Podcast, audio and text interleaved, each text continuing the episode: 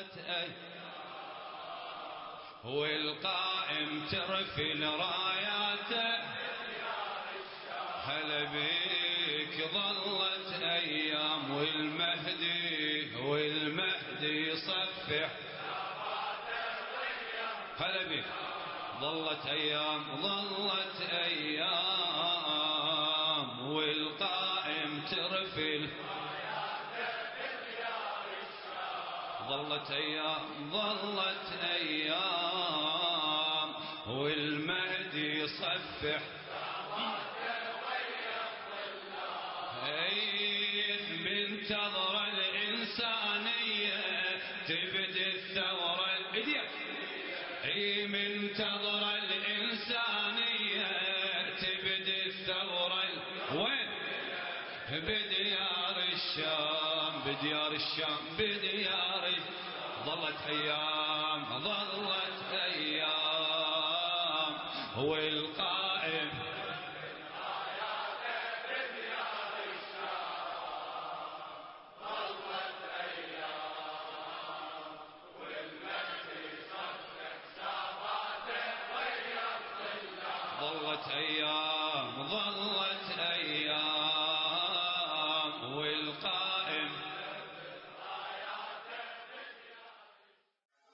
يا زهراء.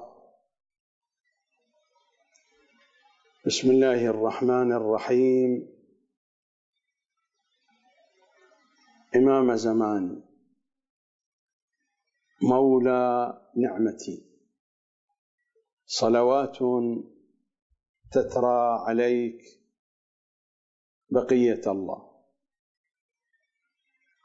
إني أسرجت إليك جوادي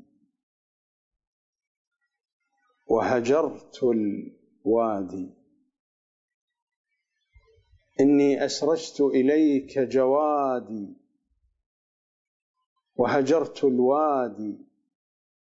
وادي الأوهام ورفضت الأصنام وأهل الأصنام.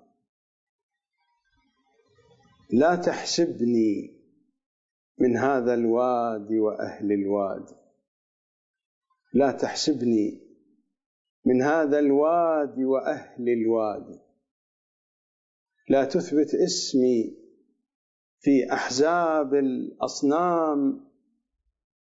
لا تتركني أصرف عمري في خدمة رايات التيه والجهل والأوهام. بالزهراء عليك إني أسرجت إليك جوادي فامنحني القوة أن أعلو صهوته وأفر إليك. بالزهراء عليك بالزهراء عليك أكمل نقصي وتجاوز عن خطئي عن جرمي عن تقصيري. يا من يعفو عن عاص هفوته امنحني القوة أن أعلو صهوته. وأفر إليك إني أسرجت إليك فؤادي قبل جوادي وتوجهت إليك بقية الله. أين وجه الله الذي إليه يتوجه الأولياء؟ إلى كل منتظر ومنتظرة إلى كل عين شاخصة على الدرب ملف الكتاب والعترة. الجزء الثاني. الكتاب الصامت. الحلقة الثلاثون. سلام عليكم جميعا. لا زال الحديث يتواصل في أجواء ذبح قرآن محمد وآل محمد في الوسط الشيعي. وفي الحلقة الماضية قلت إن رسالة وردت إلي من بعض طلبة العلم من النجف الاشرف فيها مجموعة من الأسئلة. اخترت منها سؤالين. السؤال الأول عن تفسير القمي وأجبت عنه في الحلقة الماضية. والسؤال الثاني هو طلب توضيح لما قلته في الحلقات الماضية مخاطبا أشياع الحجة بن الحسن صلوات الله عليه أنه امتحنوا مرجع التقليد والمفكر الذي تتأثرون به والعالم الذي تتعلمون منه والخطيب الذي تستمعون إليه. والوسيلة الإعلامية التي تنتفعون منها امتحنوا هؤلاء بالموقف من الشهادة الثالثة والموقف من مقامات الصديقة ومظلوميتها والموقف من الشعائر الحسينية في عمقها الصادق بالعبرة والعبرة. والموقف الرابع وهو الأهم والأشمل لكل تلك المواقف الموقف من إمام زماننا صلوات الله وسلامه عليه وكم يشغل ويأخذ من المساحة الفكرية والحياتية والاهتمام عند مرجع التقليد عند المفكر أو العالم أو الخطيب إلى غير ذلك. السؤال يطلب بيانا وتوضيحا أكثر ولذا سأجعل حديثي تحت هذا العنوان. شرائط مرجع التقليد ما بين مراجع وفقهاء وعلماء الشيعة وما بين آل محمد صلوات الله وسلامه عليهم أجمعين. المطلب واسع لكنني أحاول أن ألملم أطراف الحديث في هذه الحلقة وفي الحلقة القادمة بقدر ما أتمكن. بشكل مباشر ومن دون مقدمات أذهب إلى كتاب المسائل المنتخبة. الرسالة العملية في أصلها للسيد الخوئي رحمة الله عليه وهي الرسالة العملية أيضا للسيد السيستاني. ولا يختلف ما جاء في رسالة السيد الخوئي أو في رسالة السيد السيستاني وفي رسائل بقية المراجع. لكنني اخترت رسالة السيد السيستاني باعتبار هو المرجع الأعلى في الوسط الشيعي. في باب التقليد يذكر السيد السيستاني شرائط صفات مرجع التقليد. اولا البلوغ ثانيا العقل ثالثا الرجولة رابعا الإيمان بمعنى أن يكون اثنا عشريا خامسا العدالة سادسا طهارة المولد سابعا الضبط بمعنى أن لا يقل ضبطه عن المتعارف ثامنا الاجتهاد تاسعا الحياة. هذه الأوصاف أو هذه الشرائط موجودة في كل الرسائل العملية ربما في بعض الرسائل يضيفون مثلا شرطا آخر أن لا يكون مقبلا على الدنيا أو يضيفون شرطا آخر مثلا سلامة الحواس. يعني أن يكون مبصرا أن يكون سميعا ليس مصابا. بالعمى بالصمم أو غير ذلك. ولكن هذه الأوصاف التي ذكرها السيد السيستاني هي الأوصاف المتفق عليها بين فقهائنا بين فقهاء الشيعة. ومر الحديث عن هذه الأوصاف في الحلقات الماضية من أن هذه الأوصاف لم تكن مستندة إلى رواية. إلى حديث عن المعصوم. لكن المنطق الوجدان العاقل الذوق السليم يقر بهذه الأوصاف. مثل قضية البلوغ. لم ترد عندنا في الروايات أنه يشترط في الفقيه الذي يرجع إليه أن يكون بالغا مثلا. لم ترد روايات باشتراط العقل ولكن هذه قضايا بديهية لا حاجة للتوغل فيها. اشتراط البلوغ اشتراط العقل حتى اشتراط الرجولة. لم ترد عندنا روايات تشترط الرجولة في الفقيه. لكن هذا راجع إلى المرتكز الديني. هناك مرتكزات دينية معروفة حتى في الديانات الأخرى. الآن على سبيل المثال الديانة البوذية. الديانة البوذية من أوسع الديانات بل ربما هي أوسع ديانة في العالم. هل رأيتم امرأة تتصدى للزعامة الدينية في الديانة البوذية؟ لا وجود لهذا الأمر في الديانة البوذية ولا في الديانة الهندوسية ولا في الديانة التاوية ولا في الديانة الكونفوشيوسية. هذه ديانات منتشرة في آسيا في جهة جنوب شرق آسيا في الصين والدول الأخرى التي يقال عنها دول الشرق الأقصى. الديانات البوذية الكونفوشيوسية التاوية والهندوسية في الهند ومناطق أخرى أيضا.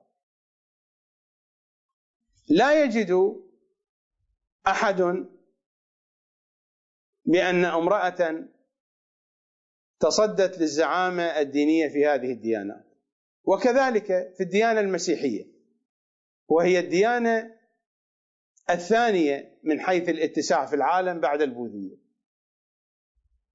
لا يوجد هناك تصدي لامرأة في الزعامة الدينية ولا في الديانة اليهودية ولا في الديانة المجوسية ولا في ديانة الصابئه وعند أهل القبلة كذلك. عند المخالفين لأهل البيت أيضا لا تتصدى النساء للزعامة الدينية. وبقية الاتجاهات الزيدية البهرة النصيرية كل الاتجاهات التي تقع تحت اسم إسلام تحت اسم أهل القبلة أسماء تكون قريبة من هذا الجو. كل هذه المجموعات الدينية لا نجد امرأة تتصدى للزعامة الدينية. فهذه قضية موجودة في كل الديانات. وفي المرتكز الشيعي في دين أهل البيت هذه القضية واضحة. اذا هذه الأوصاف ليس هناك من نقاش حولها ليس هناك من خلاف حولها. أوصاف منطقية مقبولة. حتى لو لم ترد روايات صريحة بهذه الأوصاف. البلوغ العقل الرجولة الإيمان يعني لا يحتاج إلى أدلة لاشتراطه في مرجع التقليد وكما عرفه السيد السيستاني وبقية علمائنا يعرفون الإيمان الكون على المذهب الاثني عشري. هنا قال بمعنى أن يكون اثنا عشريا.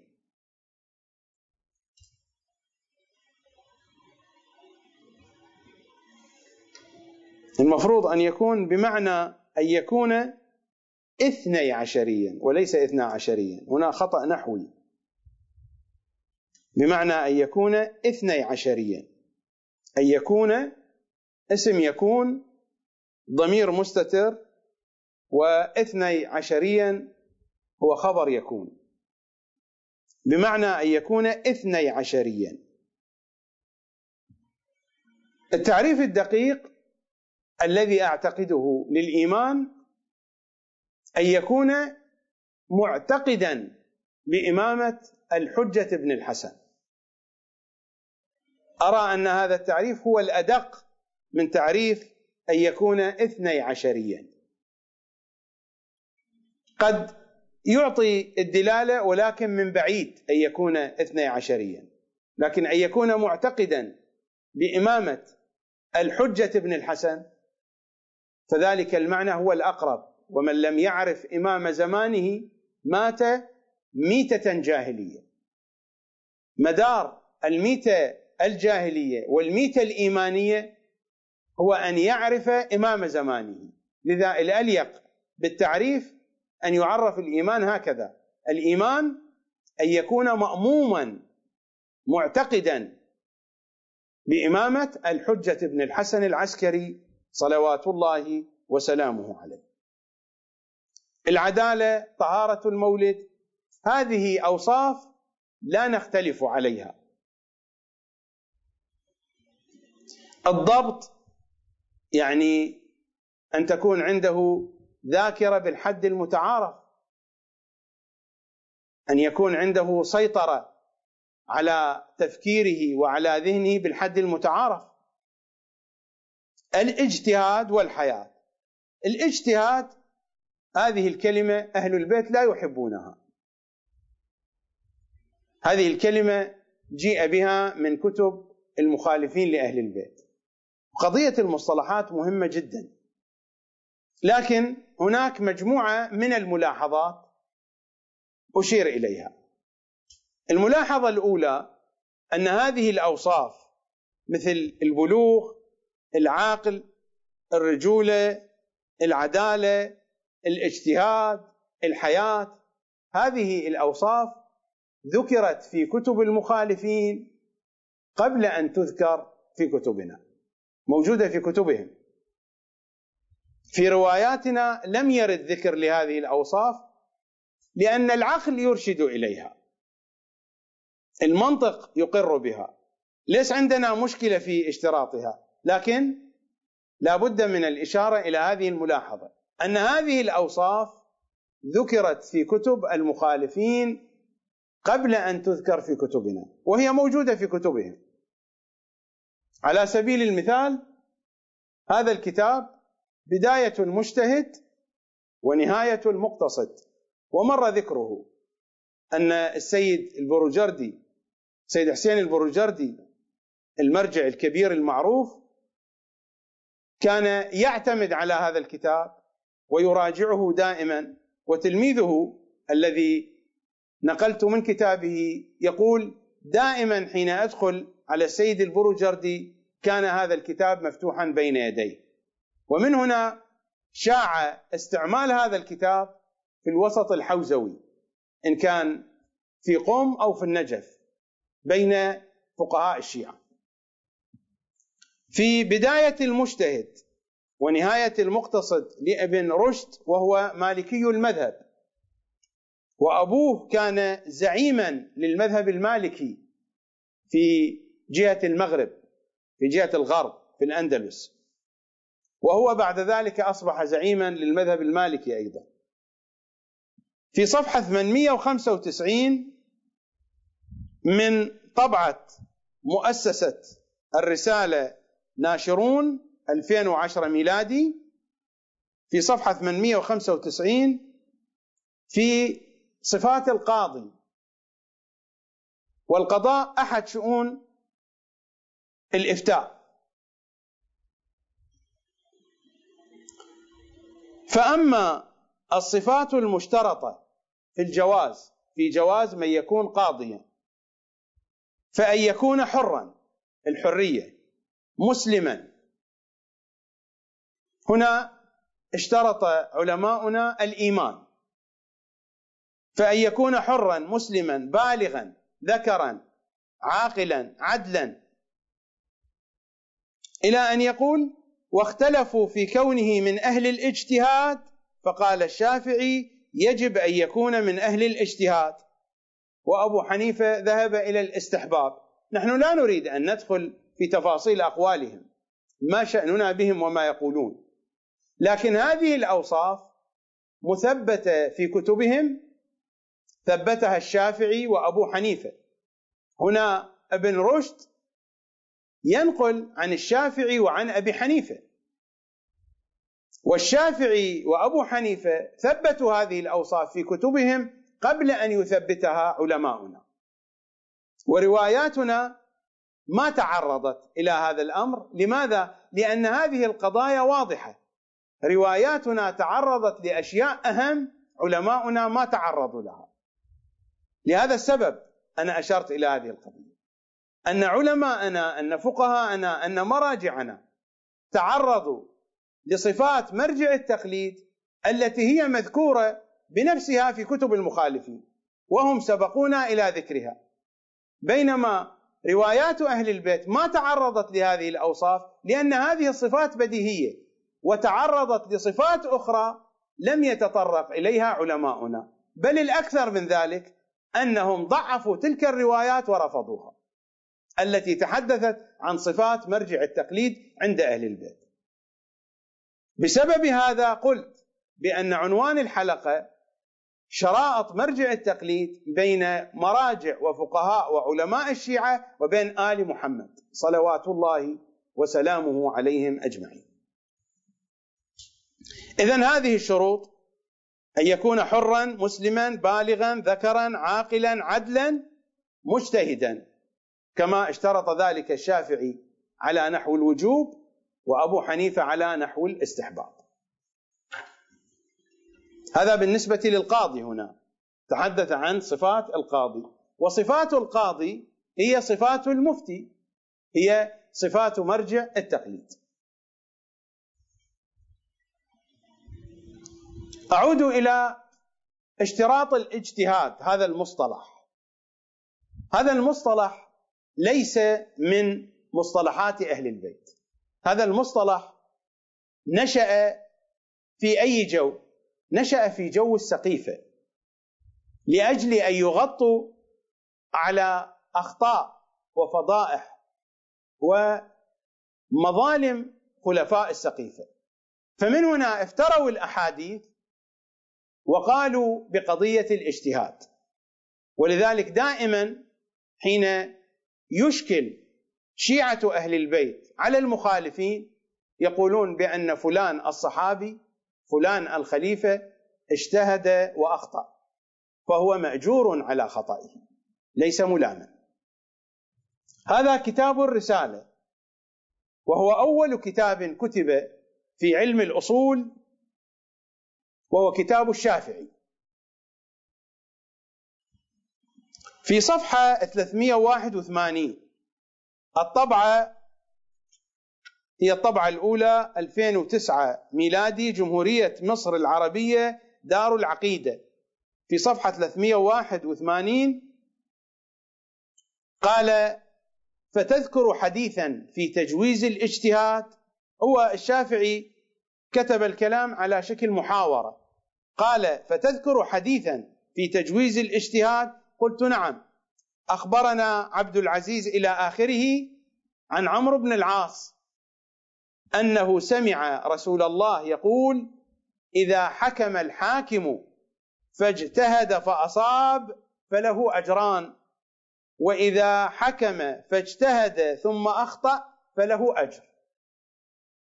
الحديث من طريق عمرو بن العاص ويكفي أن الحديث جاءنا من طريق عمرو بن العاص. فالمجتهد إذا أصاب له أجران وإذا أخطأ له أجر. والغريب أن كبار خطباء الشيعة يدافعون عن هذه القضية والمجالس موجودة وتبث على القنوات الفضائية. بل ينسبون هذا الكلام إلى أهل البيت في مجالسهم وأهل البيت براء من ذلك. أهل البيت منهجهم واضح وستأتي الروايات. كلمة الاجتهاد وهذا المصطلح من الكلمات المذمومة عند أهل البيت لأنها أساسا وضعت ونحتت وافتريت على رسول الله في مواجهة أمير المؤمنين وفي نكران بيعة الغدير. الاجتهاد وضع أساسا لإنكار الوصية ولإنكار بيعة الغدير ولإنكار إمامة أمير المؤمنين. من هنا وضع الاجتهاد. لذلك أهل البيت يبغضون هذه الكلمة يكرهون هذه الكلمة. السيد محمد باقر الصدر في كتابه دروس في علم الأصول وفي الحلقة الأولى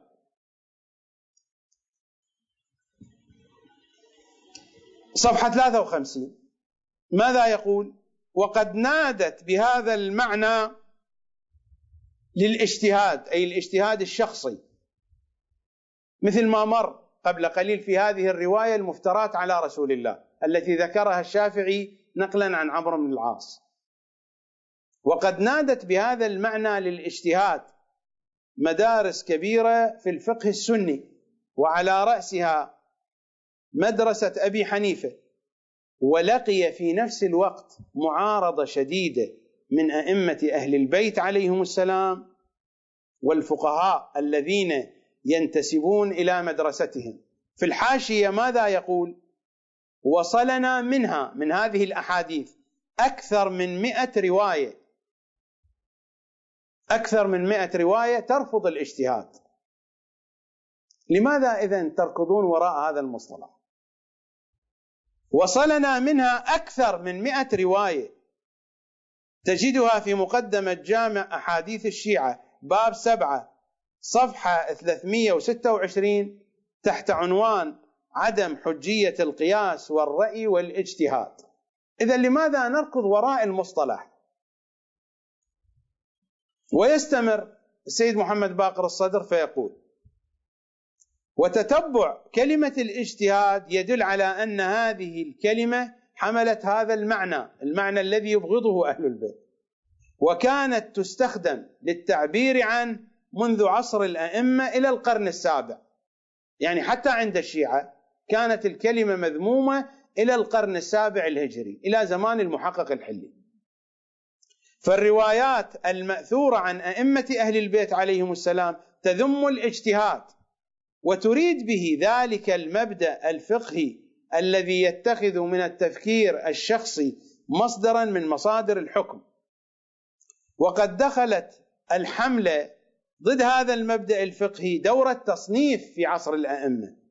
أيضا والرواة الذين حملوا آثارهم دور التصنيف يعني التأليف. وكانت الحملة تستعمل كلمة الاجتهاد غالبا للتعبير عن ذلك المبدأ وفقا للمصطلح الذي جاء في الروايات. فقد صنف عبد الله ابن عبد الرحمن الزبيري كتابا سماه الاستفادة في الطعون على الأوائل والرد على أصحاب الاجتهاد والقياس. وصنف هلال ابن إبراهيم ابن أبي الفتح المدني كتابا في الموضوع باسم الرد على من رد آثار الرسول واعتمد على نتائج العقول. وصنف في عصر الغيبة الصغرى. هذه التأليفات قبل الغيبة الصغرى في زمان الأئمة قبل الإمام الحجة.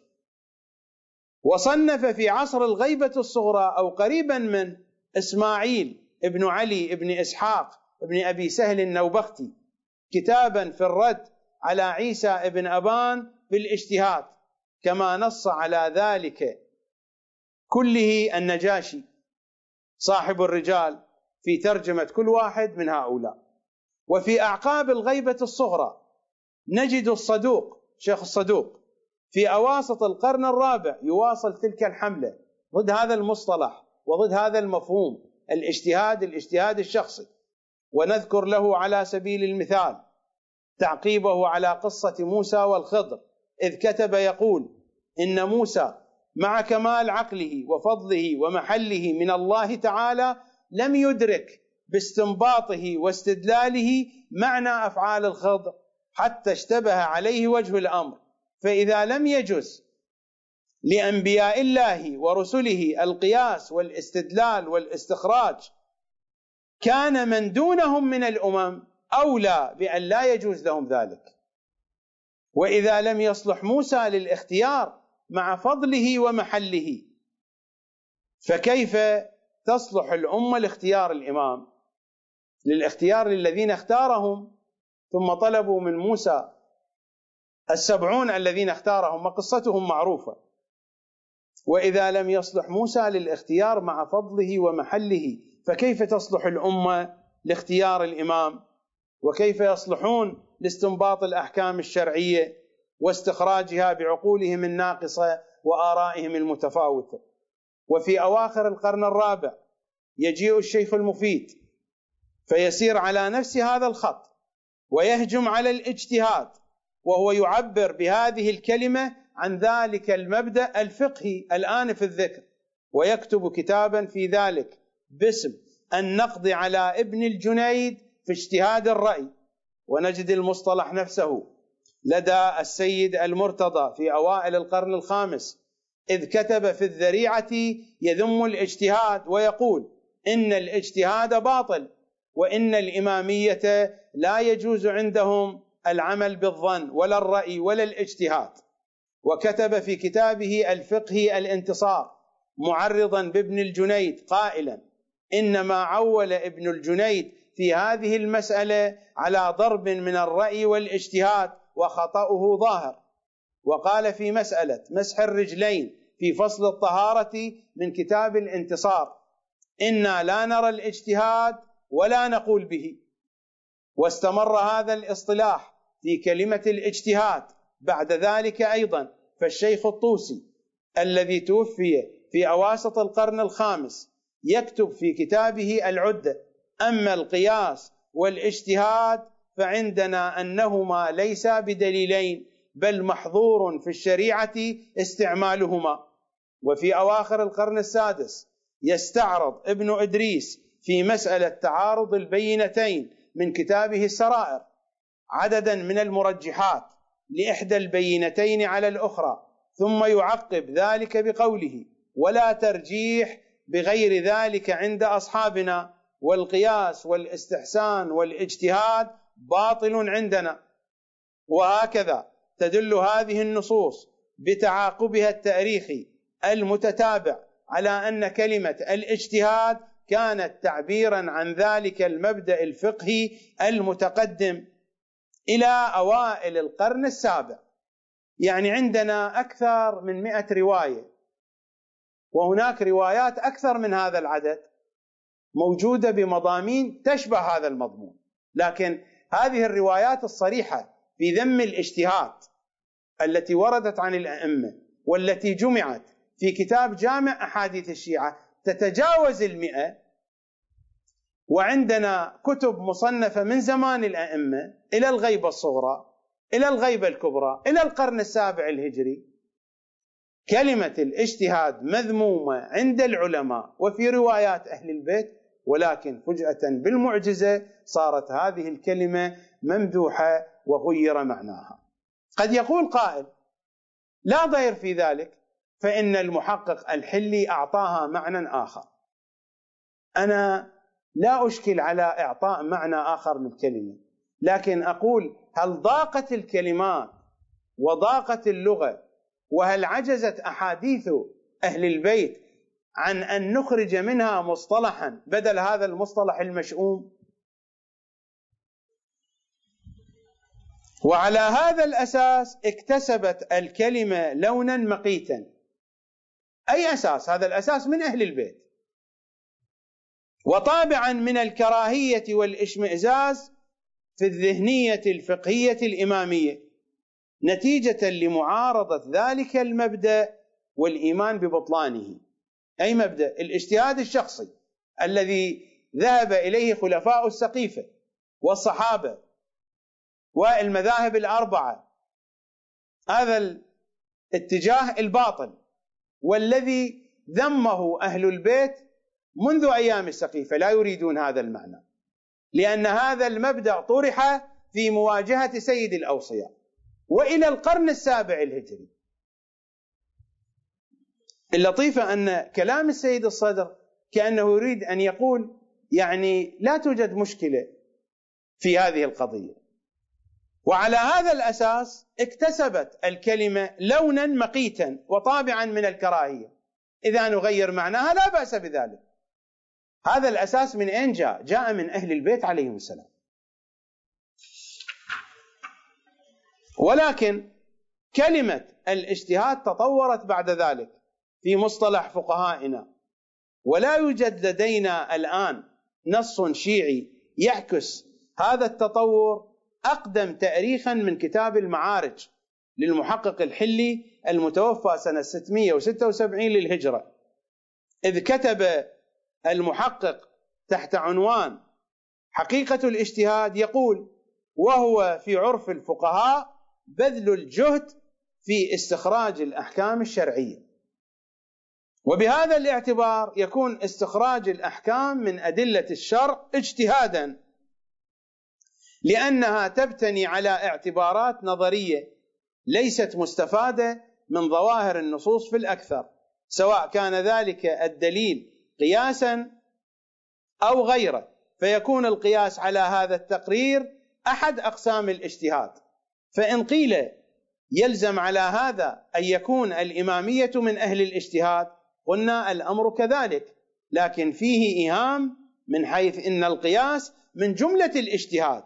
فإذا استثني القياس كنا من أهل الاجتهاد في تحصيل الأحكام بالطرق النظرية التي ليس أحدها القياس.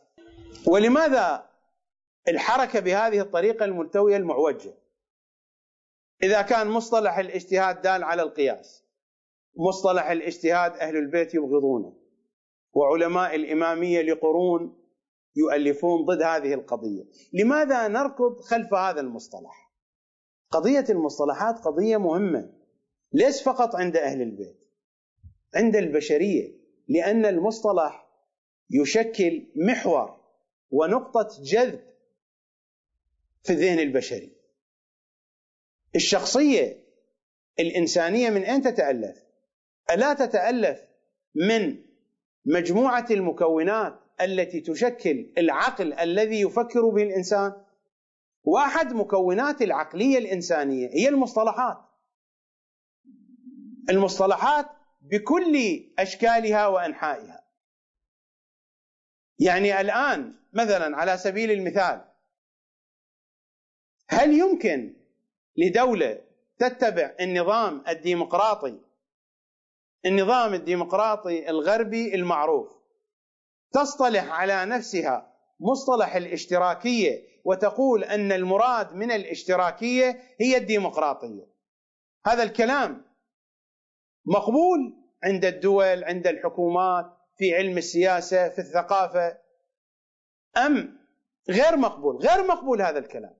ترفض الدول التي تتبنى الديمقراطية أن تتعامل مع هذه المصطلحات.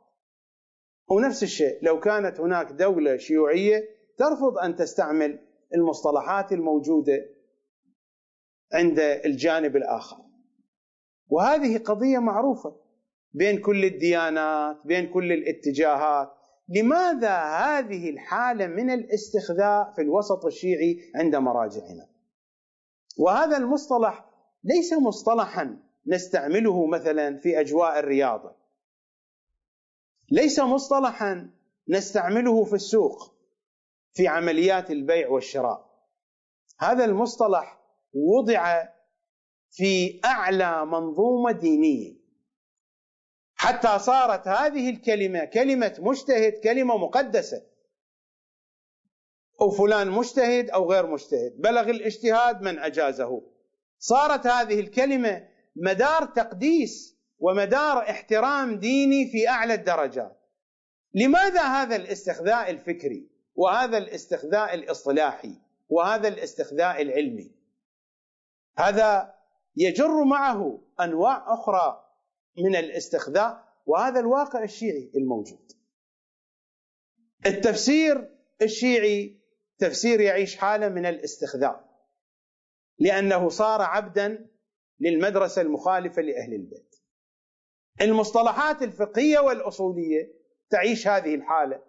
وأبرز هذه المصطلحات مصطلح الاجتهاد. هذا المصطلح مصطلح يبغضه أهل البيت والمصطلحات لها تأثير. على سبيل المثال هذا كتاب الاحتجاج. الرواية عن أمير المؤمنين صلوات الله وسلامه عليه. ابن الكوى يسأل أمير المؤمنين. فما قوس قزح؟ قزح أو قزح؟ فما قوس قزح؟ ماذا قال الأمير؟ ويحك. لا تقل قوس قزح فإن قزح اسم الشيطان وهو قوس الله. وهذه هذا القوس الذي سماه الأمير قوس الله وهو قوس الله وهذه علامة الخصب وأمان لأهل الأرض من الغرق. هذه علامة الخصب الخصب للأرض للزراعة لأنه يأتي بعد المطر أن هذا المطر الذي وقع يكون سببا لخصوبة الأرض.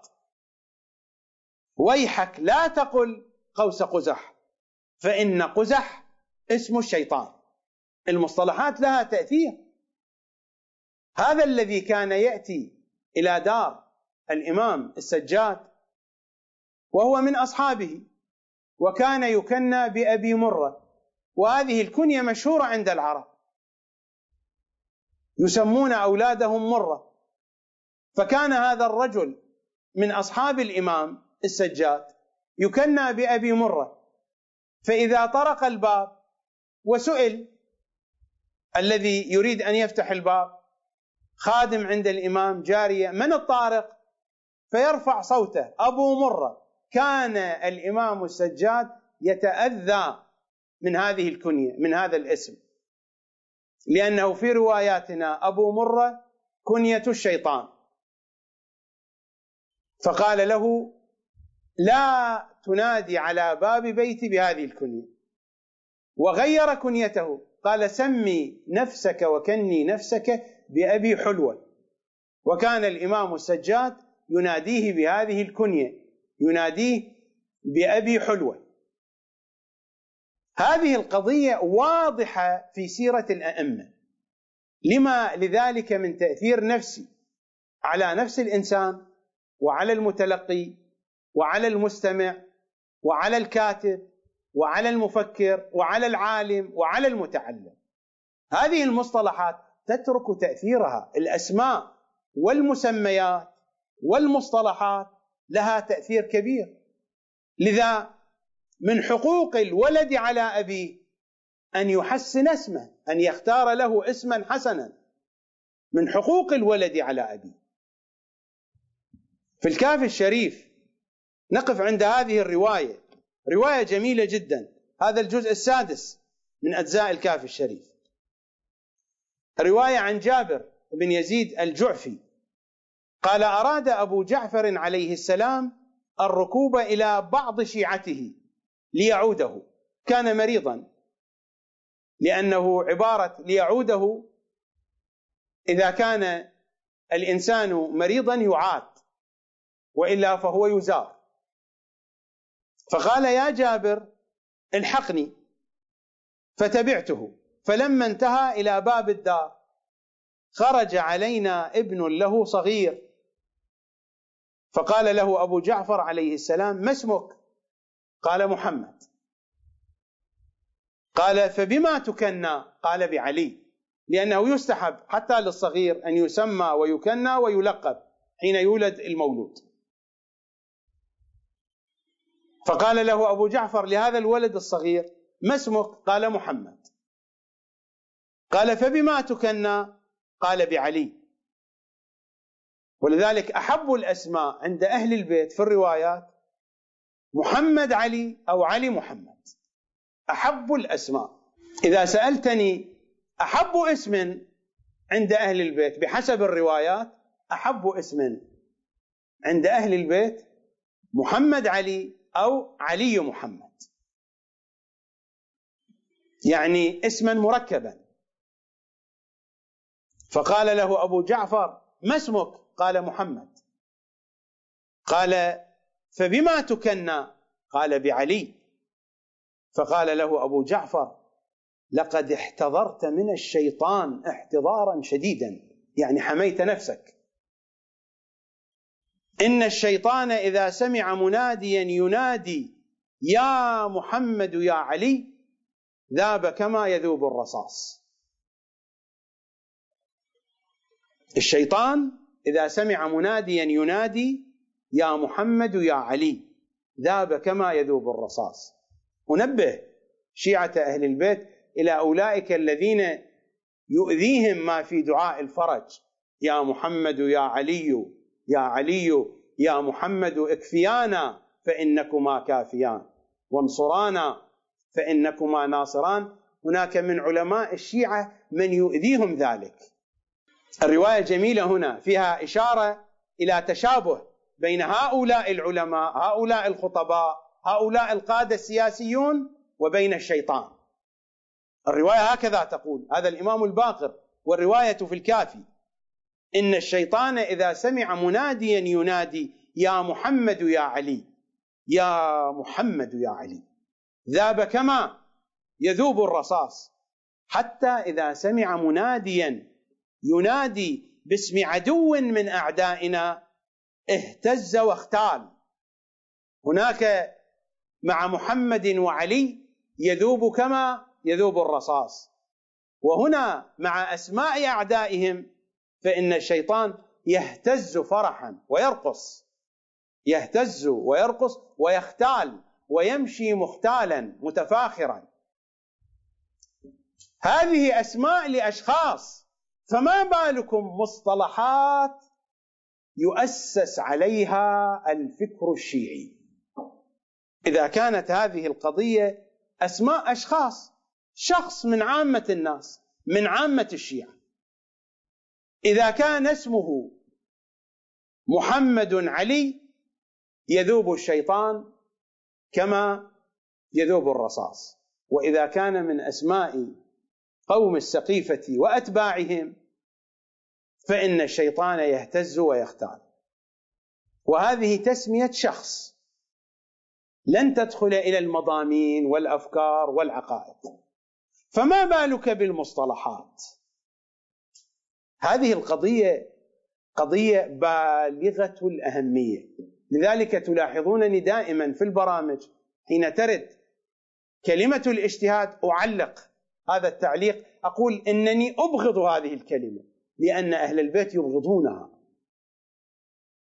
حين نقول أوالي من يواليكم وأعادي من أعاديكم وأحب ما أحببتم وأبغض ما أبغضتم أليس هذا يشمل المصطلحات والأسماء والعناوين والأفكار حين أقول القول مني قول آل محمد من أراد أن يستكمل الإيمان منكم كل الإيمان حق الإيمان ماذا يفعل؟ أن يقول القول مني ما قاله آل محمد فيما بلغني عنهم وفيما لم يبلغني فيما أسروا وفيما أعلنوا. عجبي من علماء الشيعة. وعجبي أيضا من السيد محمد باقر الصدر بعد كل هذه التفاصيل التي ذكرها عن ذم كلمة الاجتهاد وعن كثرة الروايات ثم يجد المبررات للدفاع عن ذلك.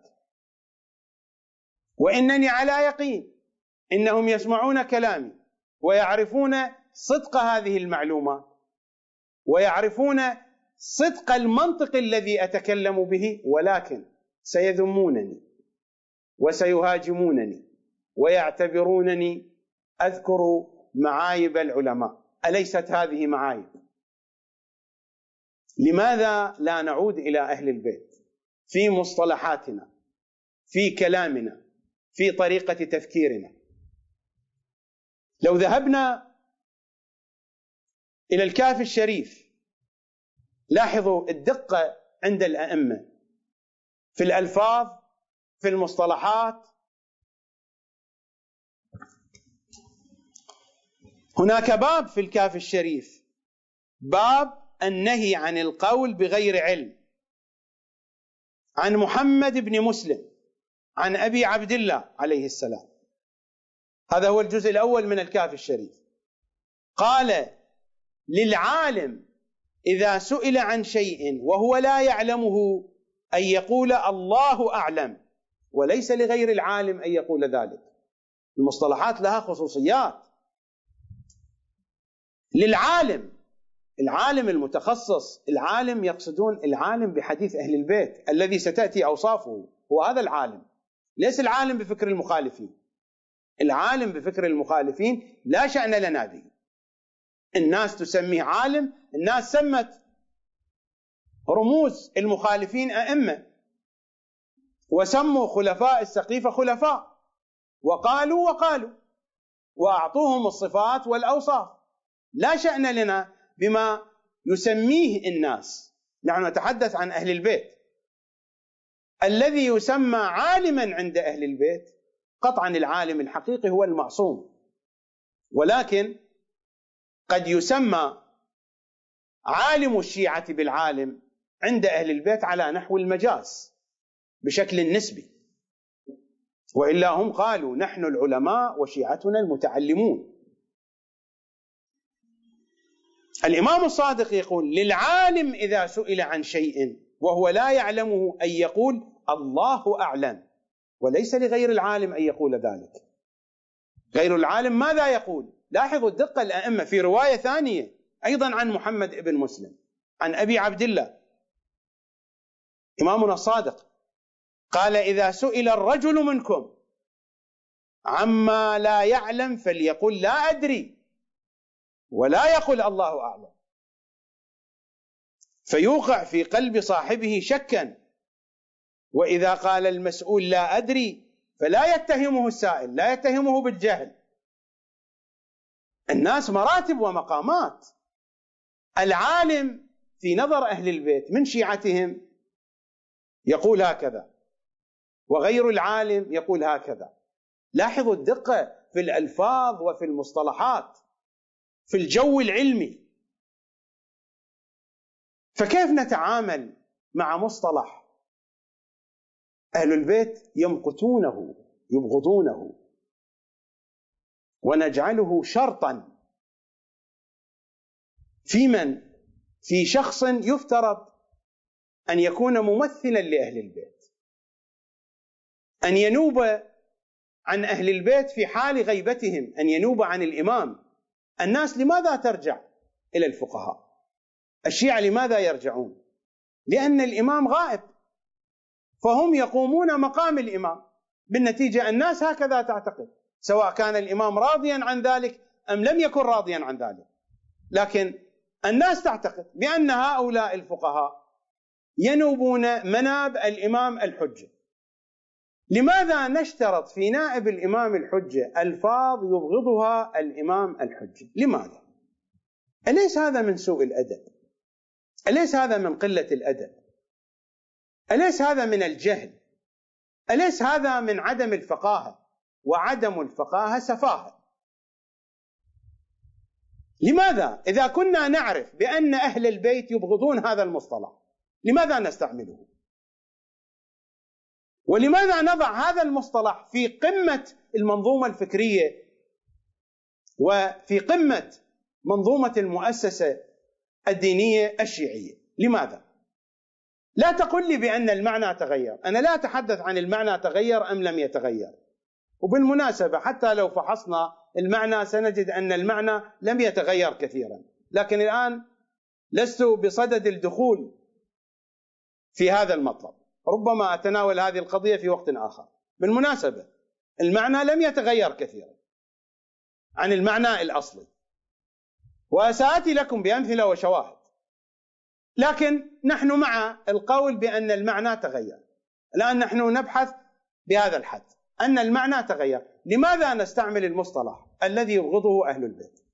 لماذا؟ والله لا يملكون جوابا.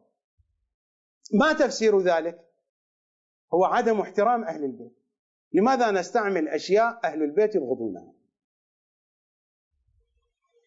أهل البيت صلوات الله عليهم حينما ألزموا شيعتهم في زمن العباسيين بلبس البياض. لماذا؟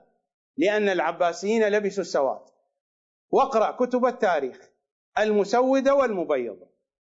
المسودة هم العباسيون والمبيضة هم الشيعة. القضية ليست في اللون الأسود بما هو أسود. القضية لأن الأسود صار لونا للطغاة. وإلا هناك في كلمات الإمام الصادق صلوات الله وسلامه عليه قوله بيض قلبك والبس ما شئت. بيض قلبك والبس ما شئت. القضية ليست اللون وإنما لأن اللون الأسود صار شعارا للطغاة صار شعارا للمخالفين لأهل البيت. اللون الأحمر مكروه عندنا صار شعارا لبني أمية. اللون الأبيض هو لون أهل البيت صلوات الله عليهم. هذه قضية الشعارات هذا التأكيد على أن الخاتم يلبس باليمين وهو علامة المؤمن. هذه الرمزية الرمزية في الشعارات الرمزية في المصطلحات الرمزية في اللبس الرمزية حتى في الطعام وفي الشراب.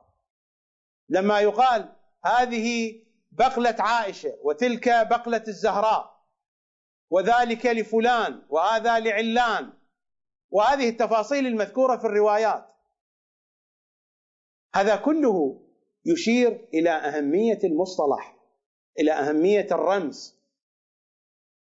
لماذا لا يتحسس علماؤنا هذه الحقيقة؟ حقيقة أهمية الرمز لأنهم لا يعبؤون بأحاديث أهل البيت. فلو كانوا يعبؤون بهذه القضية لماذا يركزون ويصرون على استعمال هذا المصطلح الذي يبغضه أهل البيت؟ بالله عليكم. الآن لو شخص يعمل في مكتب لأحد المراجع هل يجرؤ على أن يستعمل كلمة أو مصطلح أو يمدح شخصا؟ هذا المرجع يبغضه. هذا المرجع يخاصمه. يستطيع أن يفعل ذلك. يطرد. يعنف. ولو كرر هذا الأمر يطرد. وربما يطرد من أول مرة.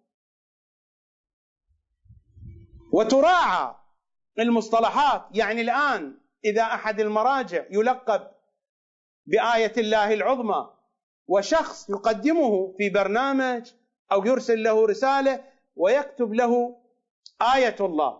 سيلام ويعنف. لماذا كتبت له آية الله؟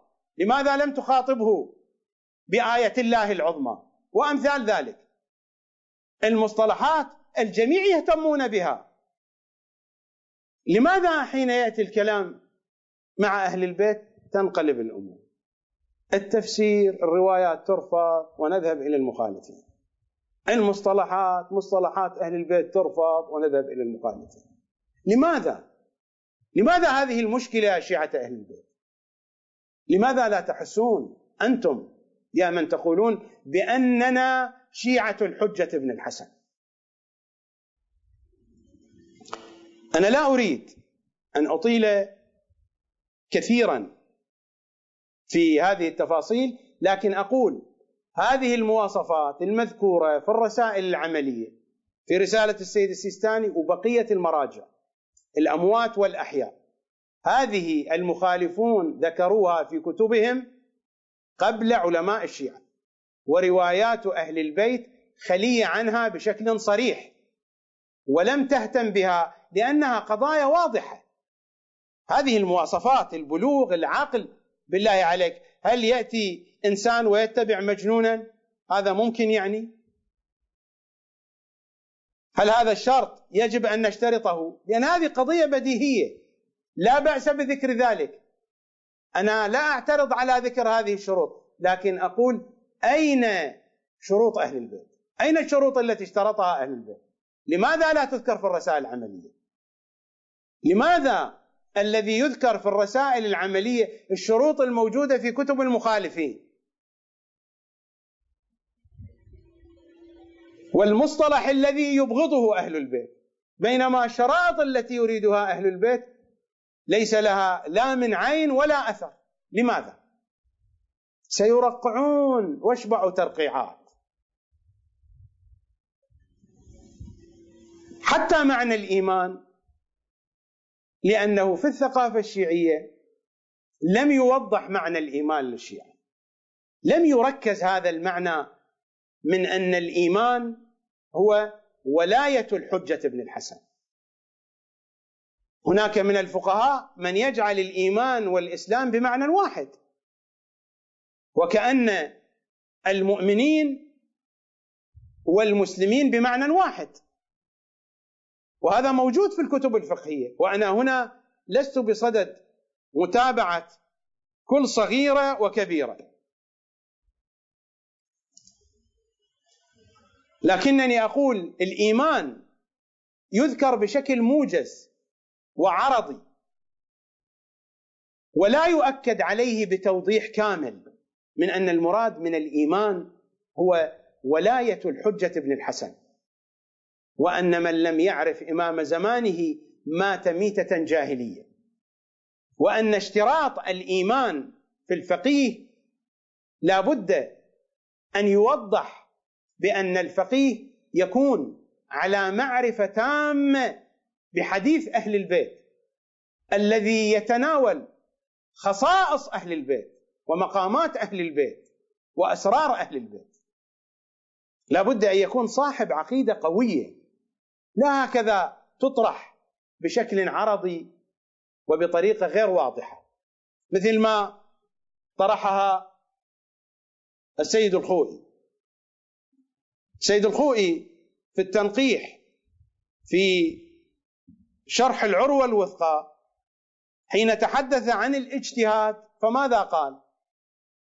في صفحة 25 والعمدة فيما يتوقف عليه الاجتهاد بعد معرفة اللغة العربية وقواعدها علمان. والسيد الخوئي صحيح كان يعرف قواعد اللغة العربية ويفهم اللغة لكنه لا يستطيع أن يتكلم بها بشكل صحيح وهذا يؤثر هذا يؤثر على فهمه وعلى تفهيم الآخرين. بالضرورة يؤثر. عدم النطق الصحيح يؤثر لأن عدم النطق الصحيح يؤدي إلى عدم تأكيد الاستئناس باللغة. أحد أسباب الاستئناس باللغة هو النطق الصحيح بها. الآن الذي يعرف مخارج الحروف ويعرف قواعد العربية وينطق الحروف بشكل صحيح يستأنس حينما يقرأ الإنسان القرآن ويقرأ القرآن بشكل صحيح. يخرج الحروف من مخارجها.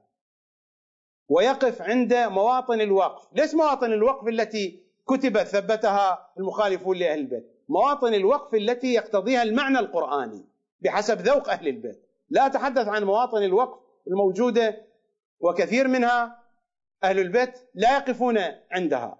مواطن الوقف بحسب تفسير أهل البيت. الذي يقرأ القرآن الحروف تخرج من مخارجها. ويلفظ الكلمات باللفظ العربي الصحيح. ولا يلحن في القراءة. يحس بحلاوة القرآن. ليس كالذي يتعثر ويقرأ خطأ والحروف لا تخرج من مخارجها فحين تخرج الكلمات من غير مخارجها لا يشعر بحلاوتها وبلذتها. العارف بالعربية حين يسمع شاعرا يلقي قصيدة من الشعر العمودي المقفى أو من الشعر الحر أو قطعة أدبية أو مقالة أدبية إذا يسمع متحدث يتحدث في خطبة بشكل عربي سليم جميل يستأنس كثيرا. وحين يخطئ يشعر بانكسارة كبيرة في هذا الموج المتدفق من الكلام. ويتعكر صفو حلاوة الكلام. وهذه قضية معروفة للمختصين وللمتذوقين حلاوة الأدب. على أي حال. والعمدة فيما يتوقف عليه الاجتهاد بعد معرفة اللغة العربية وقواعدها علمان. أحدهما علم الأصول وثانيهما علم الرجال ولا شيء آخر. أما حديث أهل البيت ليس شرطا هو أن يتعلم علم الأصول وعلم الرجال ثم يهجم على حديث أهل البيت. وسنقرأ الروايات وسترون أن الأساس في العلم هو نفس حديث أهل البيت لا شيء آخر.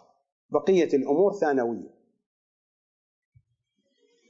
ثم حين يتحدث عن صفة الإيمان في مرجع التقليد يقطع السيد الخوئي وليس فقط السيد الخوئي البقية أيضا نفس الشيء بقية المراجع نفس الشيء سواء ذكروا ذلك في كتبهم أم لم يذكروا ذلك خصوصا المراجع. الآن المراجع المعاصرون هم تلامذة المدرسة الخوئية. في صفحة 220 للجزم هناك جزم قطع بأن من يرجع إليه في الأحكام الشرعية لا يشترط أن يكون شديد الحب لهم لأهل البيت أو يكون ممن له ثبات تام في أمرهم. فإن غاية ما هناك أن يعتبر فيه الإيمان على الوجه المتعارف بين المؤمنين. أما أن يكون على درجة عالية فتلك أفضل المراتب لكن هل هو مشترط في مرجع التقليد أن يكون شديد الحب؟ لا. يقول هذا الأمر مجزوم به. قطعا لا يشترط في مرجع التقليد أن يكون شديد الحب لأهل البيت. للجزم بأن من يرجع إليه في الأحكام الشرعية لا يشترط أن يكون شديد الحب لهم أو يكون ممن له ثبات تام في أمرهم. فإن غاية ما هناك أن يعتبر فيه الإيمان على الوجه المتعارف بين المؤمنين. إذا لماذا يكون أسوة؟ لماذا يكون قدوة؟ إذا لم يكن مرجع التقليد أسوة لي في العلاقة بأهل البيت فماذا يكون لي أسوة في الخرطات؟ ما قيمة الخرطات. مرجع التقليد أليس المفروض أن يكون أسوة في العلاقة مع الإمام الحجة أو لا؟ أو يكون أسوة في الخرطات. أو أسوة في غسل النفاس مثلا. أو في غسل الحيض. في أي شيء يكون لي الفقيه أسوة؟ أليس بالدرجة الأولى أن يكون لي أسوة بعلاقته بأهل البيت بعلاقته بالإمام الحجة؟ أليس هو هذا المفروض؟ فكيف لا يشترط في مرجع التقليد أن يكون شديد الحب؟ كلام غير منطقي ولكن هذا هو الموجود. هذه هي المدرسة الخوئية وحتى غير المدرسة الخوئية بالمناسبة حتى غير المدرسة الخوئية. هذا الكلام موجود عند مراجعنا على طول الخط. الذين ماتوا والأحياء. هذه القضية قضية موجودة.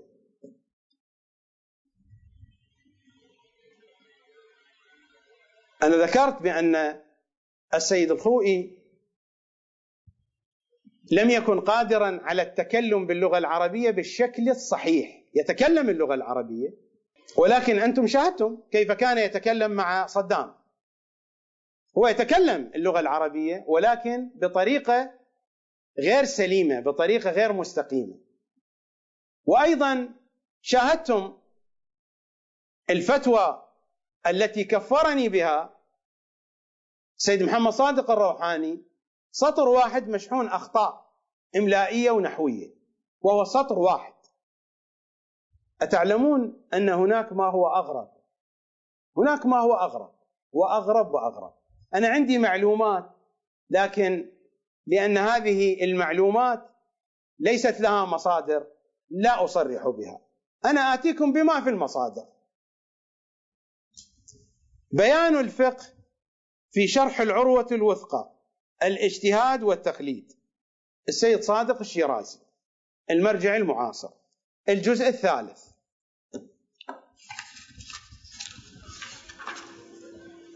طبعة دار الأنصار إيران قم.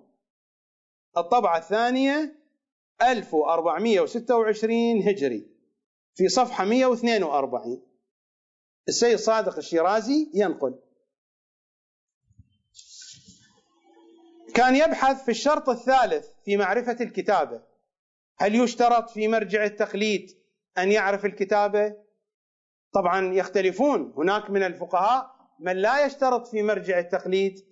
أنا لا أريد البحث في كل صغيرة وكبيرة لكن آتيكم بهذه القصة بهذه الواقعة. وهذه واقعة حقيقية معروفة. صفحة 142 السيد صادق الشيرازي يقول نعم ينقل عن المقدس المرحوم الحاج أغا حسين القمي قدس سره أنه لم يكن يحسن من الكتابة غير توقيعه. هذا كلام منطقي. فعلا هذه القضية موجودة. والأغا حسين القمي كان مرجع معروف والناس تقلده وتنسب له الكرامات ويعتبر من المقدسين كما وصفه السيد صادق الشيرازي. نعم ينقل عن المقدس المرحوم الحاج أغا حسين القمي قدس سره أنه لم يكن يحسن من الكتابة غير توقيعه. ومع ذلك كان مر علينا في توقيع السيد صادق الروحاني حتى الكتابة في التاريخ أخطأ فيها مرتين حتى في الفتوى المتأخرة المطبوعة خلط بين العربي والفارسي. ومع ذلك كان مرجعا مسلما وفقيها مقلدا. أنا ما عندي تعليق. يعني إذا كان المرجع ما يعرف يكتب. ما عندي تعليق. وكان فقيها ومرجعا مسلما ومقدسا. ما عندي تعليق. أترك التعليق لكم. صاحب الجواهر رحمة الله عليه. أكبر كتاب فقهي عندنا الآن. مصدر أبحاث الخارج. أعلى مستوى من المحاضرات والدروس في الحوزة العلمية.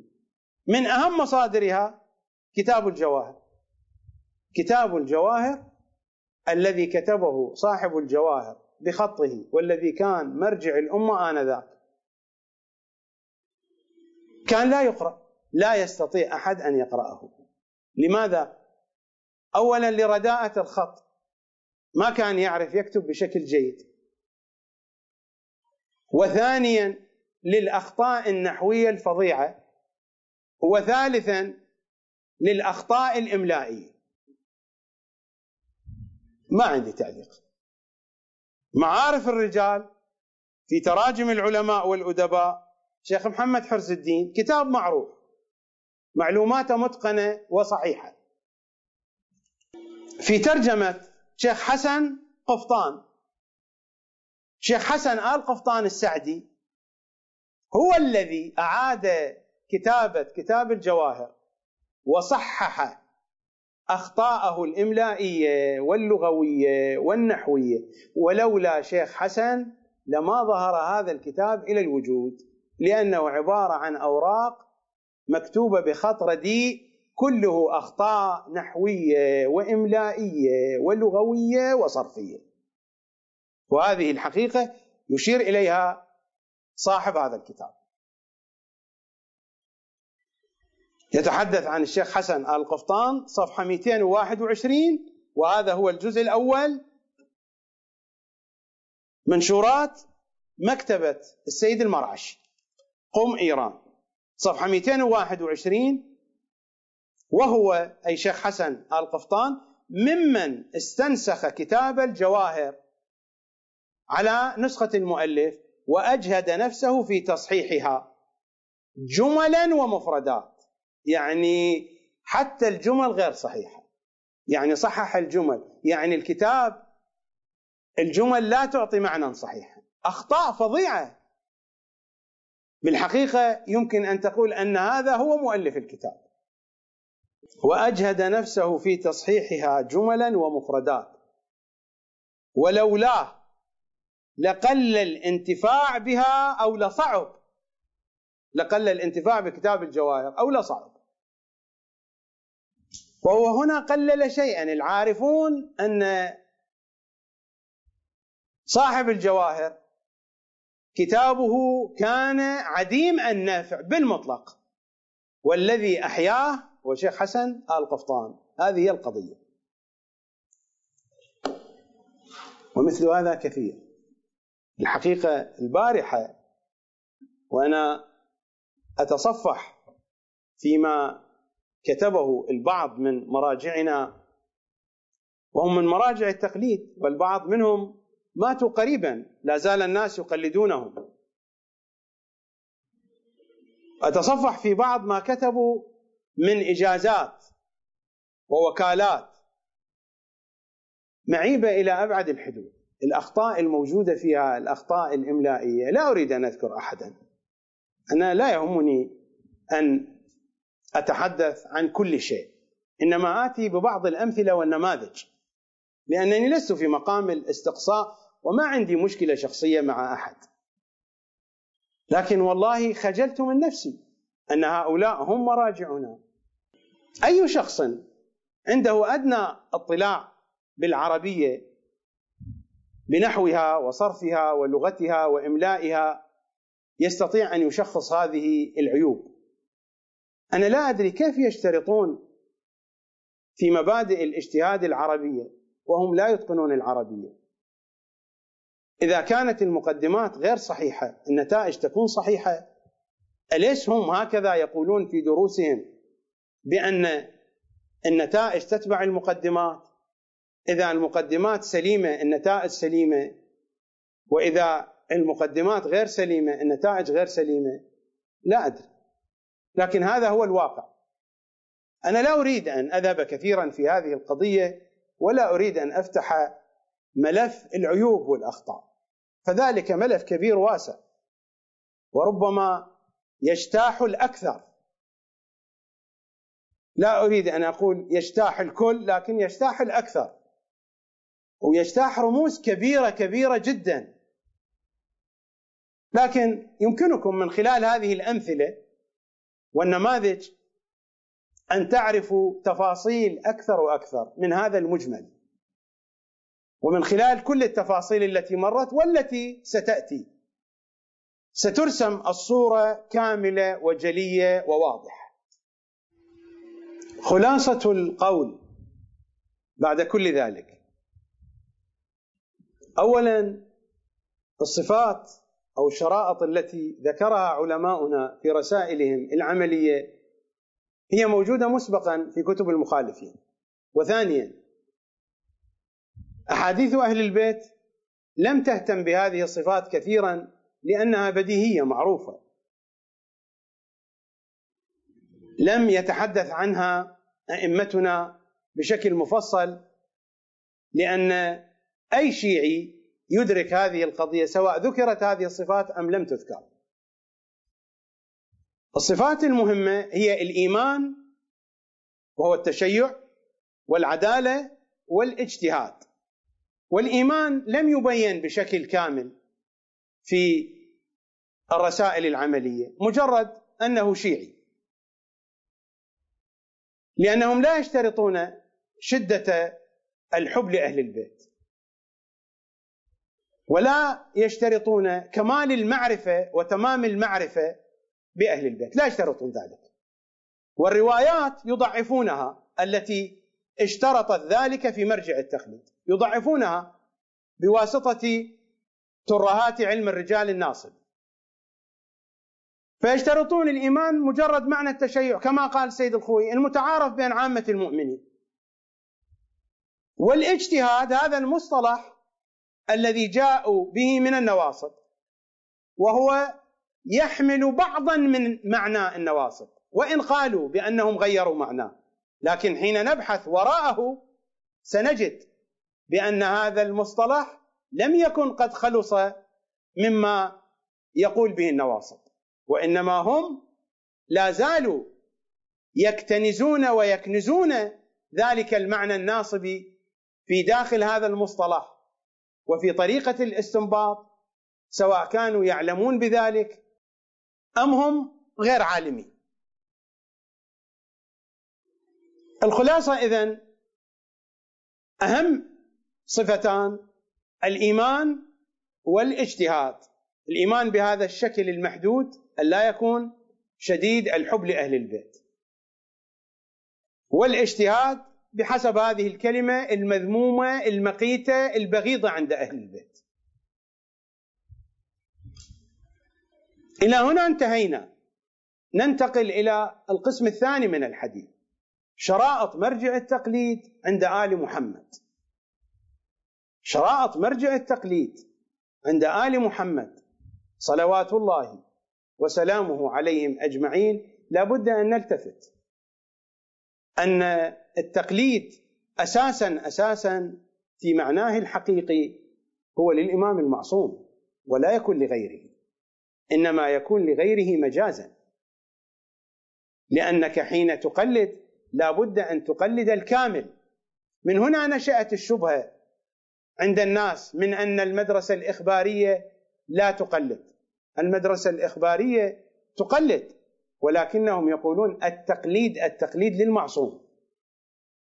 وإلا هم نفس الشيء يرجعون إلى فقهائهم وإلى علمائهم. فقهاء المدرسة الإخبارية عندهم رسائل عملية. والشيعة الذين هم أتباع هذه المدرسة يعملون بالرسائل العملية لفقهاء المدرسة الإخبارية. نفس الشيء. والفتاوى متشابهة. لا يوجد هناك فرق كبير. إلا في بعض النقاط في بعض المفاصل. لكن التقليد في أصله لابد أن يكون لجهة كاملة. أنت حين تقلد جهة غير كاملة سيكون عملك معيبا. لكن لأن الغيبه حالة استثنائية صار التقليد تقليد استثنائي وإلا التقليد في أصله للمعصوم وهذا هو الموجود في الروايات. الموجود في الروايات أن التقليد للمعصوم فقط. إذا نذهب للكافي.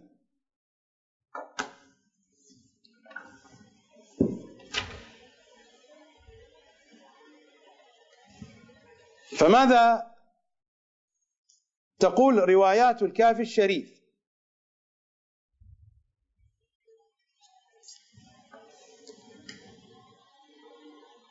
عن محمد عن محمد بن عبيدة. قال قال لي أبو الحسن عليه السلام يا محمد أنتم أشد تقليدا أم المرجئه حينما يأتي في روايات أهل البيت أبو الحسن يقصد به الإمام الكاظم صلوات الله عليه. يا محمد أنتم أشد تقليدا أم المرجئة؟ المرجئة هم النواصب المخالفون لأهل البيت. قال قلت قلدنا وقلدوا. فقال لم أسألك عن هذا. فلم يكن عندي جواب أكثر من الجواب الأول. فقال أبو الحسن عليه السلام إن المرجئه نصبت رجلا لم تفرض طاعته وقلدوه. لم تفرض طاعته من قبل الله وإنما هم بايعوه. وأنتم نصبتم رجلا وفرضتم طاعته يعني من الله ثم لم تقلدوه يعني لم تتبعوه فهم أشد منكم تقليدا.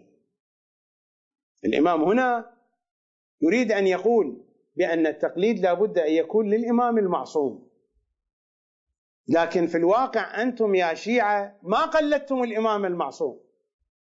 أولئك المرجئة أشد منكم تقليد. مع أنهم نصبوا اماما هم من عندهم ولكن قلدوه وتبعوه وأنتم نصبتم إماما واتبعتموه وهو منصوب أولا من الله. المفروض أن تكونون أنتم أشد تقليد لأن الجهة التي تقلدونها جهة كاملة. لكن الموجود في الواقع القضية بشكل آخر. قال لي أبو الحسن يا محمد أنتم أشد تقليدا أم المرجئة؟ قال قلت قلدنا وقلدوا. هم عندهم جهة يرجعون إليها ونحن عندنا جهة.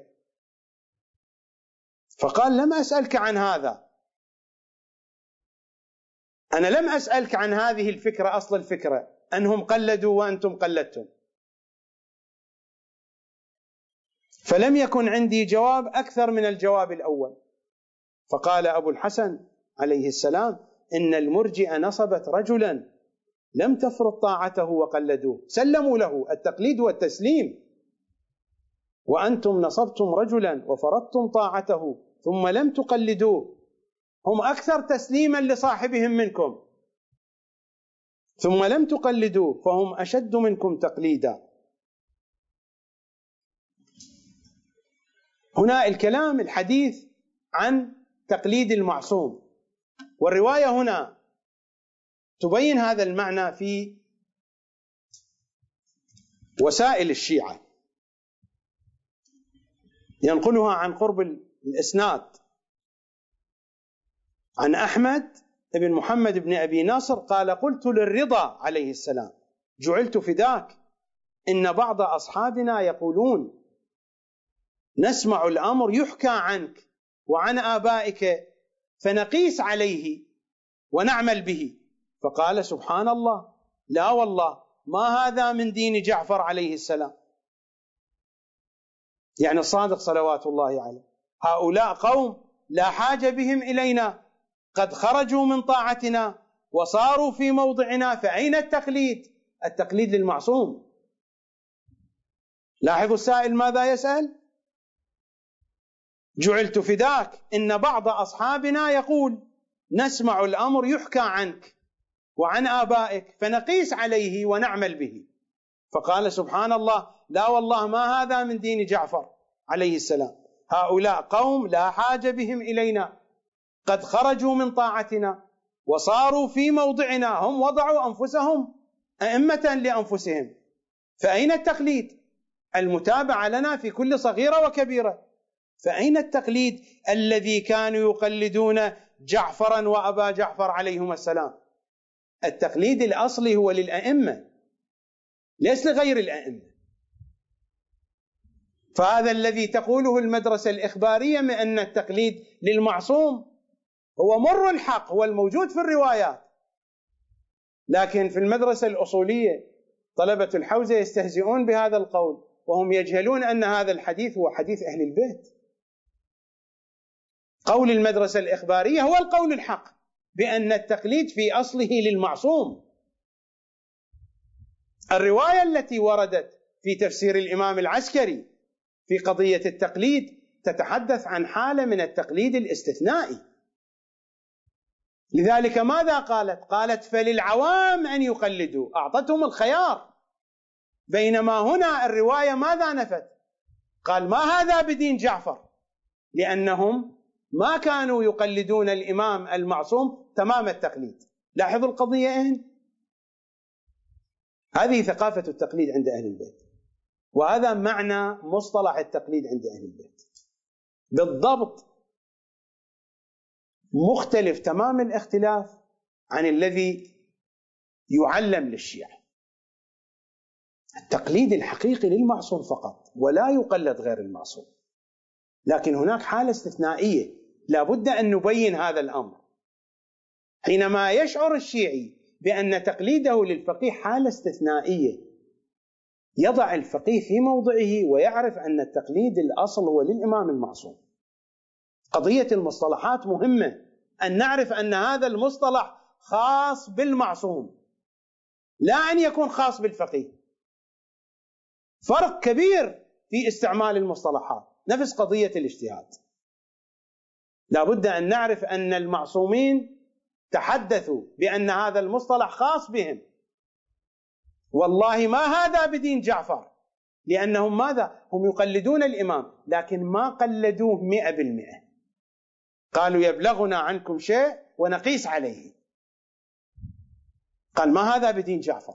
دين جعفر أن تقلده مئة بالمئة لأن التقليد المعنى الظاهري والباطني خاص بالمعصوم. أما التقليد الذي جاء في رواية الإمام العسكري فللعوام أن يقلدوه وخاص بمجموعة قليلة وذلك لا يكون إلا بعض فقهاء الشيعة لا كما يطلق للجميع. تلاحظون كم هو البعد عن ثقافة أهل البيت وعن حديث أهل البيت؟ وأنا أعرف أن طلبة الحوزة الذين يسمعونني الآن يستغربون من هذا لأنهم ما قرأوا كتب الحديث ولا اطلعوا عليها. هم يقرؤون كتب العلماء وكتب العلماء خلية من هذه المعاني خلية من هذه المضامين وحين يتحدث إخباري بهذه الحقيقة هذا إخباري ضال منحرف ووضعوا عليه خطين متقاطعين مع أن كلامه هو كلامهم صلوات الله وسلامه عليهم أجمعين ولست اخباريا من أتباع المدرسة الإخبارية. أنا إخباري سمني إخباري، إخباري وأفتخر بانتمائي إلى أخبار آل محمد. إذا كان المقصود هذا فإني أنتمي إلى أخبار آل محمد. أنا إخباري. إذا كان النسبة إلى أخبار آل محمد. لكنني لست اخباريا حين تريد أن تنسبني إلى المدرسة الإخبارية، لست اخباريا.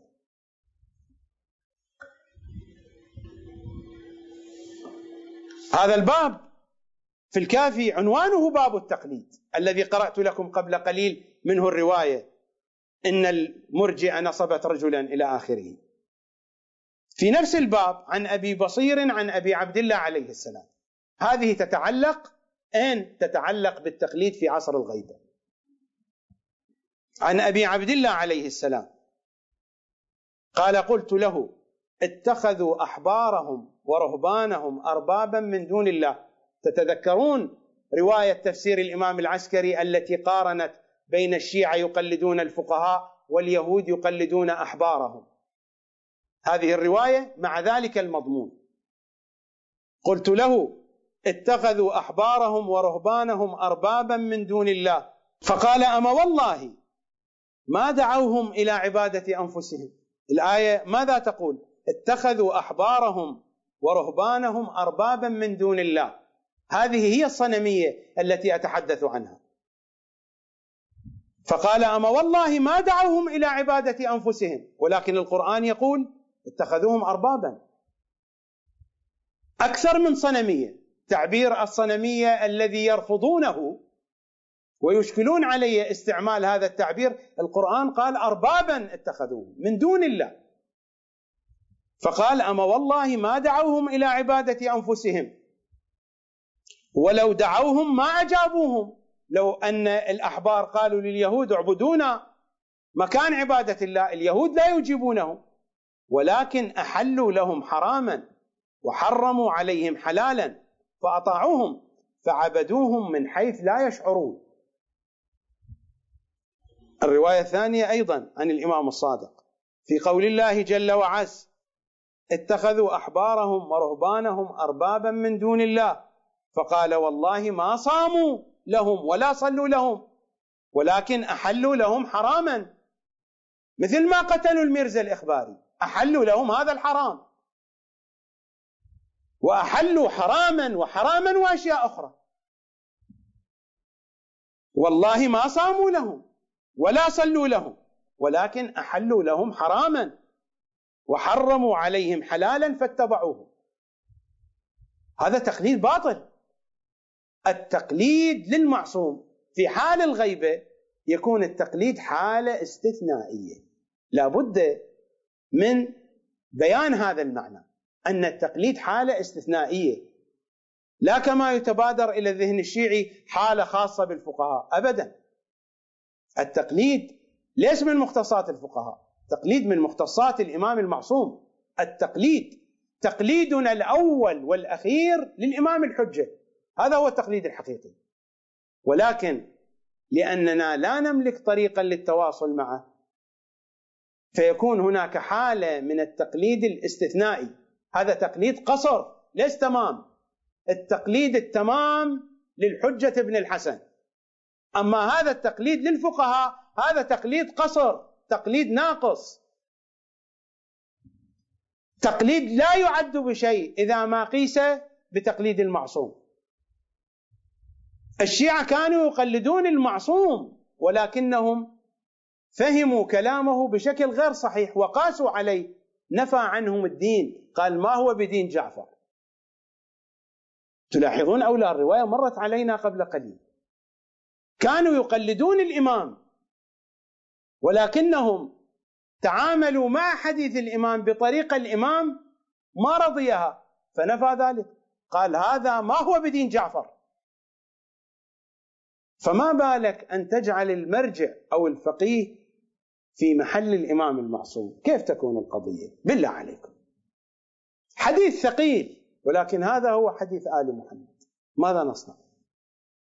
ماذا نصنع؟ الحديث ثقيل وشديد. والحقائق مرة لكن ماذا نصنع؟ لأن التربية والثقافة خاطئة. وهذا هو الذي أقوله دائما. يا جماعة صححوا المنهج. يا جماعة المنهج خاطئ. ارجعوا إلى حديث أهل البيت. هذا هو حديث أهل البيت. هذا التقليد الموجود تقليد كهنوتي لا علاقة لأهل البيت به. لا بد أن نفهم الشيعة من أن التقليد هو للمعصوم أصلا. ما عندنا طريق نتحول في التقليد إلى الفقهاء. وهؤلاء قلة كما بينت رواية الإمام الحسن العسكري عن الإمام الصادق. وسأمر عليها. فهناك مرتبتان للتقليد الاستثنائي. هناك مرتبتان وهذا سيتضح من خلال الروايات. والقضية الواقع أيضا يشخصها. مثل ما الواقع شخص بأن البلوغ من شرائط مرجع التقليد والرجولة والعاقل وسائر الصفات الأخرى الواقع شخص هذه الشرائط والصفات. ولذلك الأئمة ما ذكروها في رواياتهم بشكل علني وصريح لأن الواقع يشهد بها. قضية أن التقليد الاستثنائي على مرتبتين الواقع يشهد به. حاجات الحياة تشهد بذلك. حاجات الحياة هي التي تقرر هذه الحقيقة. لأنه هنا سؤال هنا سؤال مهم جدا. هل الدين في خدمة الإنسان أم أن الإنسان في خدمة الدين؟ الدين في خدمة الإنسان وليس الإنسان في خدمة الدين. ولكن لا يتحقق هذا المعنى أن يكون الدين خادما للإنسان بشكل كامل حتى يكون الإنسان خادما للدين. بعد أن يأتي الدين لخدمة الإنسان ويغير الإنسان جزء من هذا التغيير أن يحول الإنسان خادما للدين. لذلك في بعض الأحيان يضحي الإنسان في سبيل الدين. يضحي الإنسان في سبيل الدين لا لأن الإنسان يخدم الدين لأن الدين يخدم الإنسان. ولأجل الحفاظ على هذه الحقيقة المهمة فإن الإنسان في حالات يكون في خدمة الدين. فالدين جاء لخدمة الحياة لإكمال الحياة. الحياة والواقع هي التي تقرر هذه الحقيقة. وإن كان هذا المعنى موجود في الروايات ولكن الواقع هو الذي يقرر هذه الحقيقة.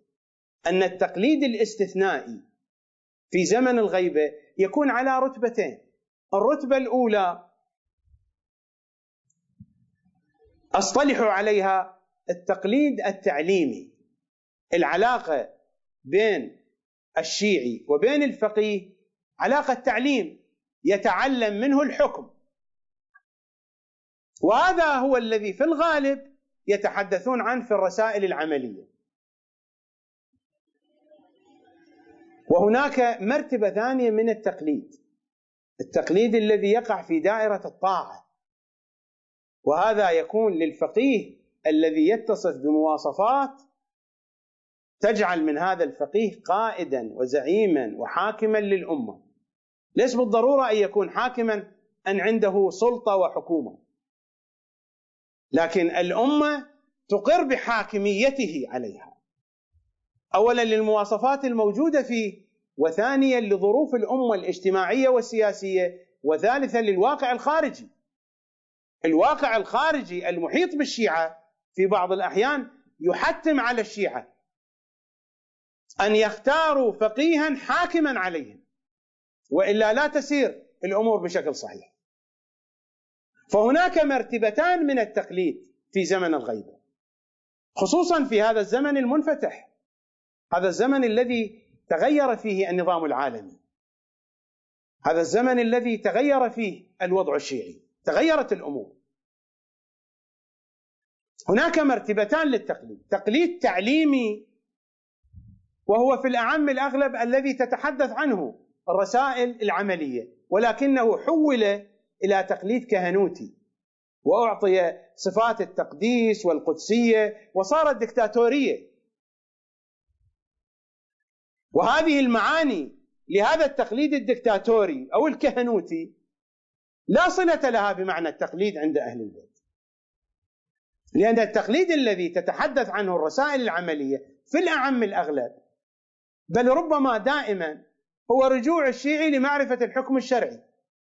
وهذه قضية تعليمية بعيدة عن الغيب بعيدة عن الملكوت بعيدة عن الكهنوت بعيدة عن الدكتاتورية. مراجعة إنسان إلى صاحب خبرة كمراجعة المريض إلى الطبيب. هذا تقليد تعليمي. هذا التقليد التعليمي الفقيه هنا له مواصفات. قطعا تكون أقل. من المواصفات التي تكون للفقيه الذي تكون له حاكمية على الأمة.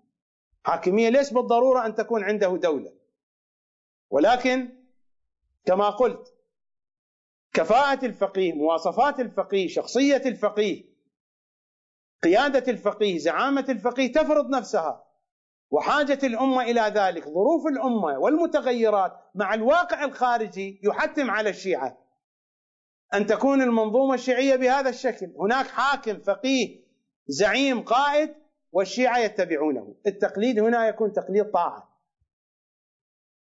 يتجاوز قضية التعليم. لأنه حينئذ إذا أصدر أمرا لا بد أن يطاع. وإلا سيفسد النظام. المنظومة الشيعية ستفسد. وهذا ينطبق على فقيه عنده دولة أو فقيه ليست عنده دولة. ولكن عنده حاكمية. الظروف المحيطة بالأمة الشيعية تسمح له أن يحكم الأمة الشيعية بشكل وبآخر بدرجة وبأخرى. يتدخل في الجو السياسي في الوضع السياسي وأمثال ذلك في الوضع الاقتصادي وأمثال ذلك في الوضع الثقافي وأمثال ذلك. اذا التقليد رتبتان. تقليد تعليمي معرفة الأحكام وتقليد في حد الطاعة إصدار الأحكام. فارق كبير بين فقيه يعلم الأحكام وبين فقيه يصدر الأحكام. هو حتى إصدار الأحكام هو فيه تعليم ولكن الذي يعلم الأحكام مجرد يخبر يقول هذه القضية حكمها كذا وكذا. فيتبع لأنه صاحب خبرة وبين فقيه يصدر الأحكام. لأن الظروف المحيطة بالشيعة والجو الشيعي يلزمه أن يصدر الحكم. ولكن لا بد لهذا الفقيه من هذا النوع أو لذاك الفقيه من ذاك النوع لابد أن تكون هناك مواصفات. هناك صفة اشتراكية موجودة بين الاثنين. صفة مشتركة. سلامة العقيدة الشيعية. في بعديها في بعدها البرائي وفي بعدها الولائي أحاول أن أمر على مجموعة من الروايات ومن الأحاديث في هذا الجو. هذا الكهف الشريف بين يدي. إذا ذهبنا إلى رواية عمر بن حنظلة التي يسميها العلماء بالمقبولة. مقبولة غير مقبولة رواية صحيحة ألفاظها تنطق بنفسها عن نفسها. عمر بن حنظلة يسأل الإمام الصادق عليه السلام عن قضية الترافع إلى حكام الجور. سألت أبا عبد الله عليه السلام عن رجلين من أصحابنا بينهما منازعة في دين أو ميراث فتحاكما إلى السلطان وإلى القضاة. أيحل ذلك؟ إلى السلطان إلى سلطان الجور إلى القضاة إلى قضاة الجور. قال من تحاكم إليهم في حق أو باطل فإنما تحاكم إلى الطاغوت وما يحكم له فإنما يأخذ سحتا. وإن كان حقا ثابتا له لأنه أخذه بحكم الطاغوت. وقد أمر الله أن يكفر به أن يكفر بالطاغوت. قال الله تعالى يريدون أن يتحاكموا إلى الطاغوت وقد أمروا أن يكفروا به. قلت فكيف يصنعان؟ قال ينظران إلى من كان منكم من الشيعة. اشتراط الإيمان هنا. السيد الخوئي الغريب يقول بأنه لا توجد روايات تشترط الإيمان في مرجع التخليد. هذا الكلام يقوله في كتابه.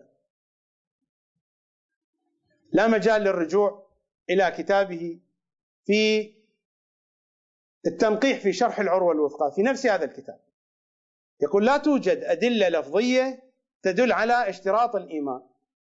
هذه الرواية واضحة صريحة.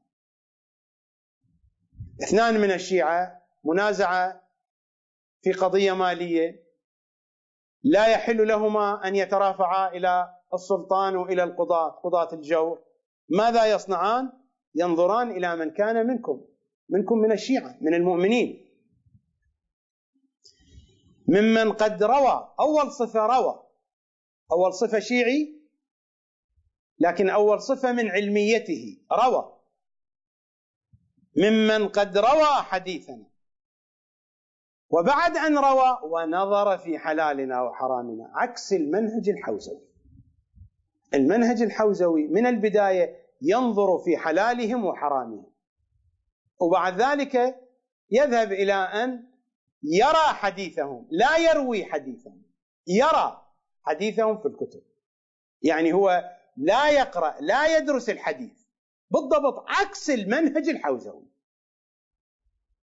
سيعترض علي معترض فيقول الواو العاطفة هنا لا دلالة فيها على الترتيب ولكن هذه القضية ستتكرر على طول الخط. أول شيء تذكر الرواية وهذا هو الشيء المنطقي. أنك حين تريد أن تبحث في شيء أليس في البداية أن تلامس ذلك الشيء؟ حين تريد أن تكون خبازا أليس لابد قبل أن تمارس العملية المباشرة لعملية الخبز؟ أن تعرف الطحين وكيف يعجن وأنواع الطحين أن تكون لك ملامسة وملابسة مع هذه الأشياء وبعد ذلك تدخل في العمل. لماذا في المنهج الحوزوي مباشرة ندخل في العمل قبل أن نحضر المواد الأولية؟ كيف يمكن ذلك؟ المادة الأولية هي الروايات لماذا لا يدرس طالب الحوزة الروايات أولا ثم بعد ذلك يذهب إلى وسائل البحث فيها؟ القضية بالمقلوب. كل شيء مع أهل البيت بالمقلوب. لكن قل لهم بأنني أريد أن أكون ناقدا أدبيا فأدرس الناقد قبل أن أقرأ الشعر والأدب. سيقولون لك هذا غير صحيح. لكن مع أهل البيت صحيح. سل نفس العلماء. قل لهم أريد أن أكون ناقدا أدبيا لكنني لن أقرأ الشعر ولن أقرأ الأدب والروايات الأدبية وإنما أدرس أساليب النقد وأتناول أي كتاب وأنقده. سيقولون لك هذا الكلام غير صحيح. لكن مع أهل البيت يكون صحيح. نبدأ ندرس أساليب البحث في الرواية قبل أن نقرأ الرواية. هذا هو الموجود. بينما الرواية واضحة. تؤسس المنهج الاستنباطي المنهج العلمي. أول شرط أن يكون من الشيعة. ينظران إلى من كان منكم. ممن قد روى حديثنا. أول شيء يروي الحديث. ونظر في حلالنا وحرامنا. كيف ينظر في حلالهم وحرامهم وهو لم يحفظ رواياتهم؟ لابد أن يحفظ رواياتهم يطلع على حديثهم ثم ينظر بعد ذلك. ينظران إلى من كان منكم ممن قد روى حديثنا ونظر في حلالنا وحرامنا.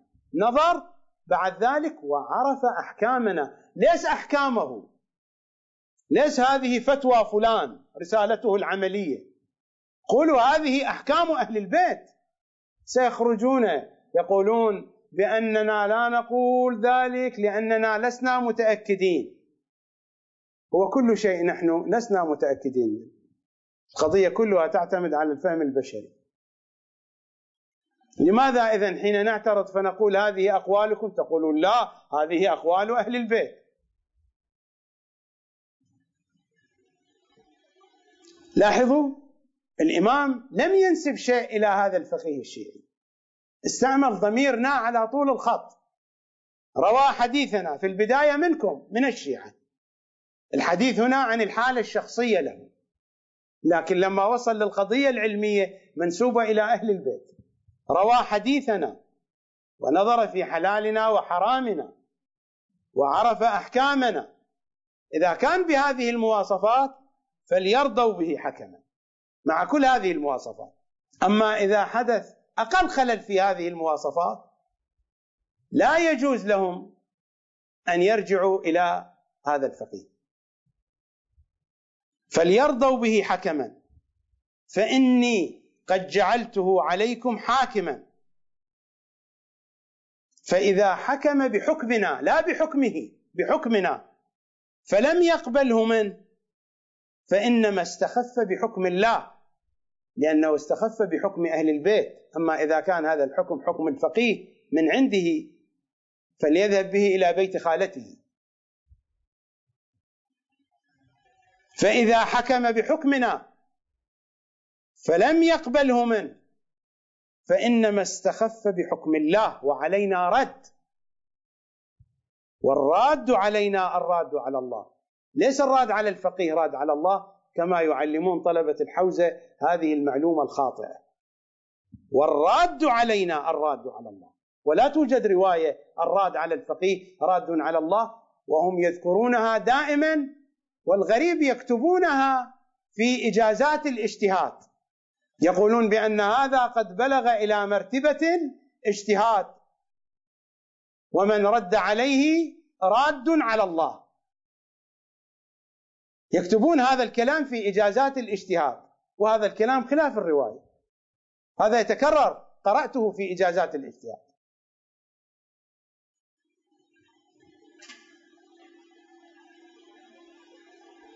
فإذا حكم بحكمنا فلم يقبله من فإنما استخف بحكم الله. وعلينا رد. والراد علينا الراد على الله وهو على حد الشرك بالله. قلت فإن كان كل رجل اختار رجلا من أصحابنا فرضي أن يكون الناظرين في حقهما واختلفا فيما حكما وكلاهما اختلفا في حديثكم. قال الحكم ما حكم به أعدلهما وأفقههما وأصدقهما. الغريب أن السيد الخوي أيضا يقول ما عندنا روايات تتحدث عن العدالة صريحا. هذه الرواية تتحدث عن العدالة. تتحدث عن عادل وأعدل. لما قال اعدلهما يعني هناك عادل وأعدل يعني العدالة موجودة لكن هناك فارق في المرتبة. قال الحكم ما حكم به اعدلهما وافقههما ما قال اشدهما اجتهادا لأن أهل البيت يبغضون هذه الكلمة. أهل البيت يستعملون الفقاهة. الحكم ما حكم به أعدلهما وأفقههما وأصدقهما في الحديث وأورعهما ولا يلتفت إلى ما يحكم به الآخر. قال قلت فإنهما عدلان مرضيان عند أصحابنا لا يفضل واحد منهما على الآخر. فقال ينظر إلى ما كان من روايتهم عنا. ليس من آرائهم من روايتهم. ليس من آرائهم من روايتهم عنا. فقال ينظر إلى ما كان من روايتهم عنا في ذلك الذي حكم به المجمع عليه من أصحابك. كيف يعرف المجمع؟ إذا لم تكن هناك معرفة بروايات أهل البيت المجمع عليه من روايات أهل البيت. ليس المجمع عليه من فتاوى الفقهاء. المجمع عليه من روايات أهل البيت. حديث عن روايات. ينظر إلى ما كان من روايتهم عنا في ذلك الذي حكم به المجمع عليه من أصحابك. فيؤخذ به من حكمنا مجمع على رواياتهم فيؤخذ به من حكم أهل البيت ويترك الشاذ الذي ليس بمشهور. اذا معنى المجمع هنا لا بمعنى الإجماع بمعنى المشهور. الإمام هنا يبين. لذلك الروايه تقول خذ بما اشتهر بين اصحابه هنا الإمام جعل شيء مجمع وشاذ وجعل الشاذ في مقابل المشهور يعني المجمع هو المشهور. ولا نعرف أن هذا الحديث مشهور إلا أن يكون لنا اطلاع على حديث أهل البيت أن نكون قرأنا وحفظنا ودرسنا حديث أهل البيت. ويترك الشاذ الذي ليس بمشهور عند أصحابه فإن المجمع عليه لا ريب فيه وإنما الأمور ثلاثة. أمر بين رشده فيتبع وأمر بين غيه فيجتنب وأمر مشكل يرد علمه إلى الله وإلى رسوله. قال رسول الله صلى الله عليه وآله حلال بين وحرام بين وشبهات بين ذلك فمن ترك الشبهات نجا من المحرمات. ومن أخذ بالشبهات ارتكب المحرمات وهلك من حيث لا يعلم. حينما يؤتى بهذا المصطلح مثلا الاجتهاد وهو مبغوض عند أهل البيت ولكن جاء المحقق وأعطاه معنى حسنا ونقبل بهذا. ألا يكون هذا شبهة من الشبهات؟ هذه القضية لا تكون شبهة. ما هي الشبهة؟ الشبهة باطل ولكنها تشبه الحق. هذا المصطلح باطل. ولكن أضيف إليه شيء في تغيير مضمونه فصار يشبه الحق. فمن ترك الشبهات نجا من المحرمات. وهذه القضية لو أريد أن أطبقها على كثير من الفتاوى فهناك مصادر كثيرة لكنني لست بصدد التفصيل في كل القضايا. ومن أخذ بالشبهات ارتكب المحرمات. وهلك من حيث لا يعلم. يتصور هذا أمر حسن وما هو بحسن. قلت فإن كان الخبران عنكما مشهورين قد رواهما الثقات عنكم الحديث كله في الروايات لا أثر لاجتهاد الفقهاء لا قيمة لاجتهادهم.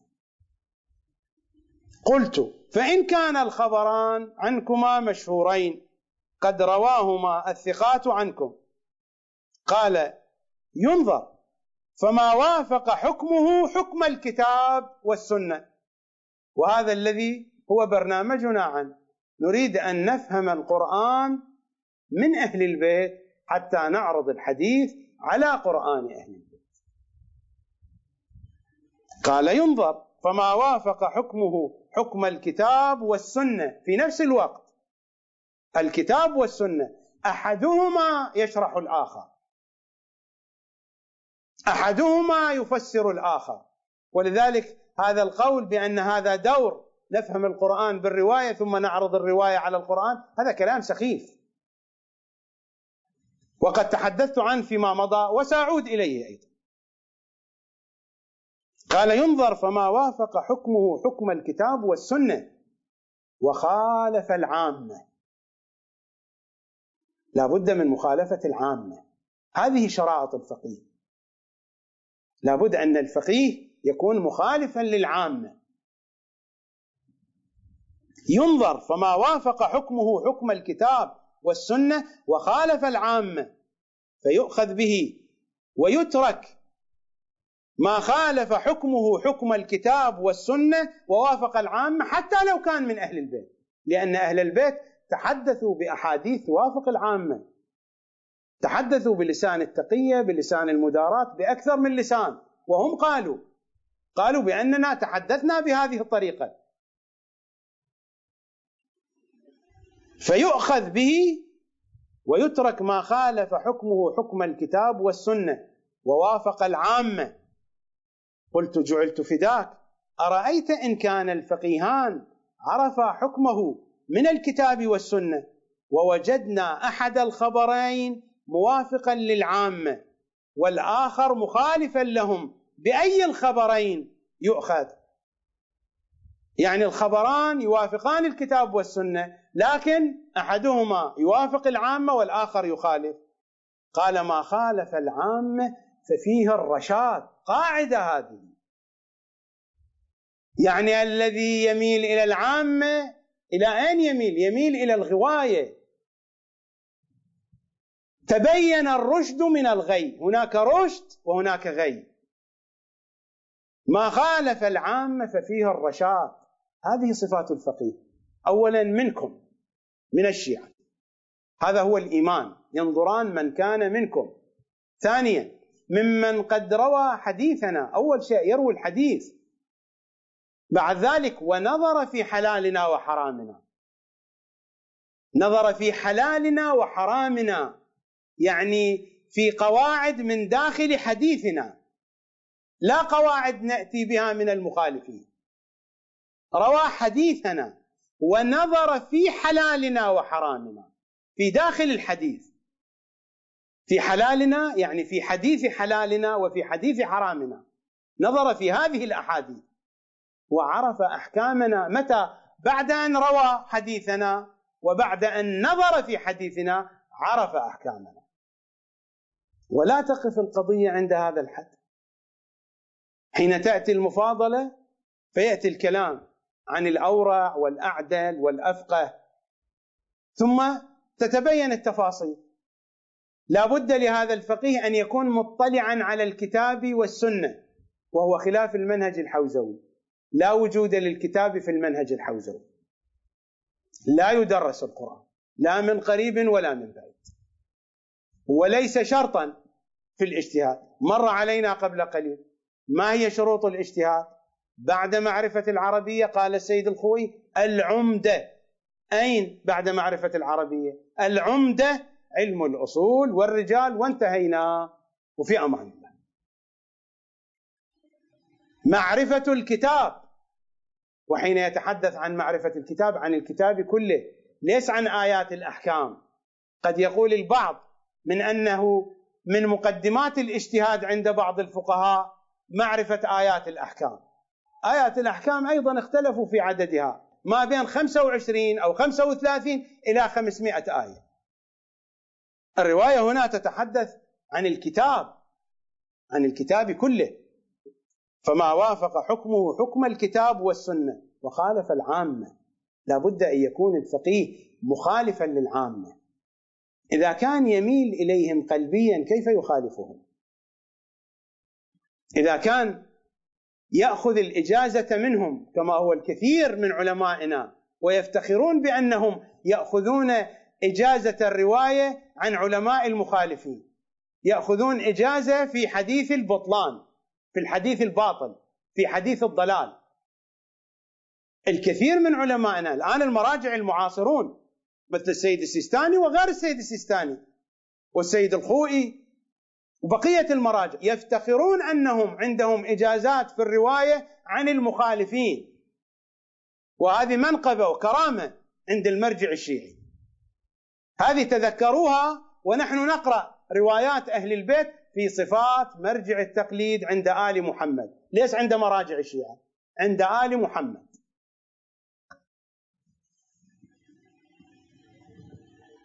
وهذه القاعدة واضحة. ما خالف العامة ففيه الرشاد.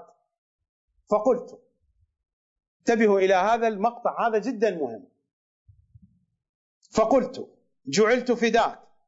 فإن وافقهما الخبران جميعا يعني هذان الخبران عن أهل البيت لكنهما يوافقان ما عند العامة. مع موافقة الخبرين للكتاب والسنة لاحظتم؟ لاحظوا الدقة. الحديث عن راويين للحديث. فقيهين عدلين ورعين ينقلان حديث أهل البيت ونقلا حديثين يوافقان الكتاب والسنة ويوافقان المشهور من السنة كما مر. لكن الحديثين يوافقان العامة. ماذا قال الإمام؟ قال ينظر إلى ما هم إليه أميل. حكامهم وقضاتهم فيترك ويؤخذ بالآخر. أين فقهاؤنا من هذه الحقيقة؟ أين مشروع أنفسنا من هذه الحقيقة؟ أين كلام السيد البرجردي والعديد من فقهائنا من أن الفقه السني هو الماتن وفقه أهل البيت هو الحاشيه أين الكلام الذي مر علينا في هوية التشيع للشيخ الوائلي؟ أو مر علينا في ما كتبه السيد الصدر في أبحاث الخارج؟ أو الشيخ محمد حسين كاشف الغطاء؟ من أن المشكلة أو بيانات السيد السيستاني من أن المشكلة بين الشيعة والسنة في القضايا الفقهية. هذه القضايا الفقهية. إذا كانت القضايا الفقهية إلى هذه الدرجة الأئمة يتعاملون بهذا الأسلوب. فما بالك بالقضايا العقائدية الأصلية؟ كيف تكون القضية قال ينظر إلى ما هم إليه أميل. إلى أين تميل قلوبهم؟ لأن قلوبهم تميل إلى الباطل تميل إلى جهة بعيدة عن أهل البيت. قال ينظر إلى ما هم إليه أميل حكامهم وقضاتهم فيترك ويؤخذ بالآخر. قلت فإن وافق حكامهم الخبرين جميعا. قال إذا كان ذلك فرجه حتى تلقى إمامك. فإن الوقوف عند الشبهات خير من الاقتحام في الهلكات. بالله عليكم. أحاديث أهل البيت يرويها ثقات وفقهاء وتوافق الكتاب والسنة المشهورة.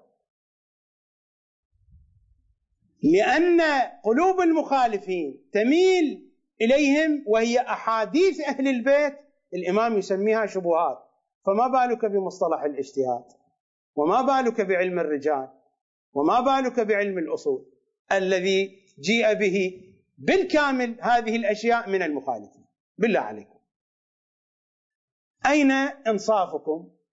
وأين وجدانكم؟ وأين عدالتكم؟ خبروا. إذا كان أحاديث أهل البيت التي يرويها من كان منكم وممن قد روى حديثنا ونظر في حلالنا وحرامنا وعرف أحكامنا وجاء بالحديث الموافق للمشهور عند الشيعة ويوافق الكتاب والسنة المشهورة. ولكن لأن قلوب المخالفين تميل إليه الإمام يسمي هذه الأحاديث وهي أحاديث أهل البيت يسميها شبهات. اذا ماذا تقولون عن تفاسير علمائنا التي مرت علينا التي نقلوها نصا عن كتب المخالفين؟ في الوقت الذي تركوا أحاديث أهل البيت نهارا جهارا. وتركوها نهارا جهارا بالاعتماد على علم الرجال الناصب. اذا أين نحن؟ أنتم حددوا موقعكم. بالنسبة لي الموقع واضح. أنا أعرف موقعي وأعرف مواقع الآخرين. وعرفت ذلك من هذا النور الذي بين يدي. من هذه السنين الطوال التي قضيتها أتقلب بين هذه الأنوار. بين هذه الأحاديث الشريفة. أنتم تقرؤون هذه الرواية لكن لا تلتفتون إلى هذه الدقائق التي أشير إليها. لماذا؟ لأنكم بعيدون عن هذه الرواية. أنتم تأخذون الرواية يا طلبة العلم. تقرؤونها تفهمونها كما يفهمونكم إياها. هكذا تفهمون الروايات. ولكن لو كنتم قد تبحرتم تعمقتم في حديث أهل البيت لاتضحت الصور جلية وواضحة جدا. هذا هو حديث أهل البيت. بالله عليكم. روايات عن الأئمة أحاديث عن الأئمة. يرويها عدول. على درجة عالية من الورع والفقاهة.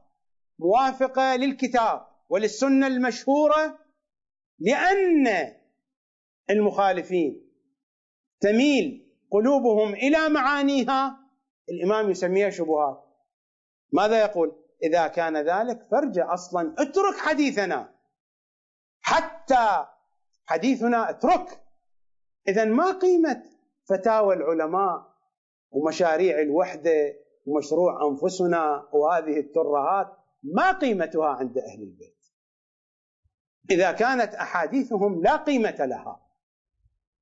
بهذا الجو بهذه الشرائط.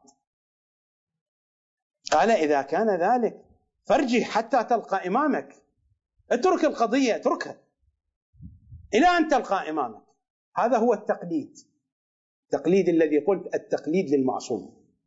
تقليد في الأصل للمعصوم. هذا هو التقليد. فاترك. لذلك الإمام الرضا ماذا قال؟ قال ما هذا بدين جعفر؟ لأنه ما عندهم نصوص. أخذوا النصوص وقاسوا عليها. قال ما هذا بدين جعفر؟ ما أنتم بجعفريين. من يقول أنا جعفري الجعفري هذا. هذا كلام جعفر. هذه الرواية عن جعفر. هذه عن جعفرنا صلوات الله وسلامه عليه. عمر بن حنظلة قال سألت أبا عبد الله عن الصادق المصدق. قال إذا كان ذلك فارجه حتى تلقى إمامك. فإن الوقوف عند الشبهات حديث أهل البيت يسمي الإمام شبهات خير من الاقتحام في الهلكات. إذا إلى أين أنتم ماشون؟ إلى أي جهة؟ فإن الوقوف عند الشبهات خير من الاقتحام في الهلكات. دخيلك يا زهراء. إنا نوالي من واليت ونعادي من عاديت وهذا هو دينك يا بنت محمد. ماذا نخاطب الصديقة الكبرى في زيارتها الشريفة؟ الزائر هكذا يخاطبها. أشهد الله وملائكته أني ولي لمن والاك. وعدو لمن عاداك وحرب لمن حاربك. أنا يا مولاتي بك وبأبيك وبعلك والأئمة من ولدك موقن وبولايتهم مؤمن ولطاعتهم ملتزم. هنا موطن الشاهد. أشهد أن الدين دينهم. وهذا دينهم الذي نتحدث عنه. أشهد أن الدين دينهم. روى حديثنا نظر في حلالنا وحرامنا. أشهد أن الدين دينهم والحكم حكمهم. وهذا دينهم وهذا حكمهم يا زهراء. ونحن على دينهم ومسلمون لحكمهم يا زهراء. زهرائيون نحن ونبقى نبقى زهرائيون. زهرائيون نحن والهوى زهرائي. في أمان الله.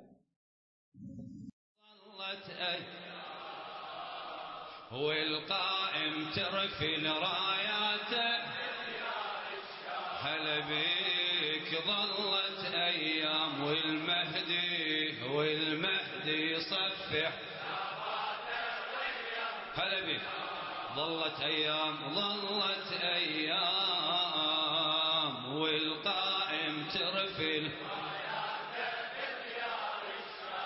ظلت أيام ظلت أيام والمهدي يصفح.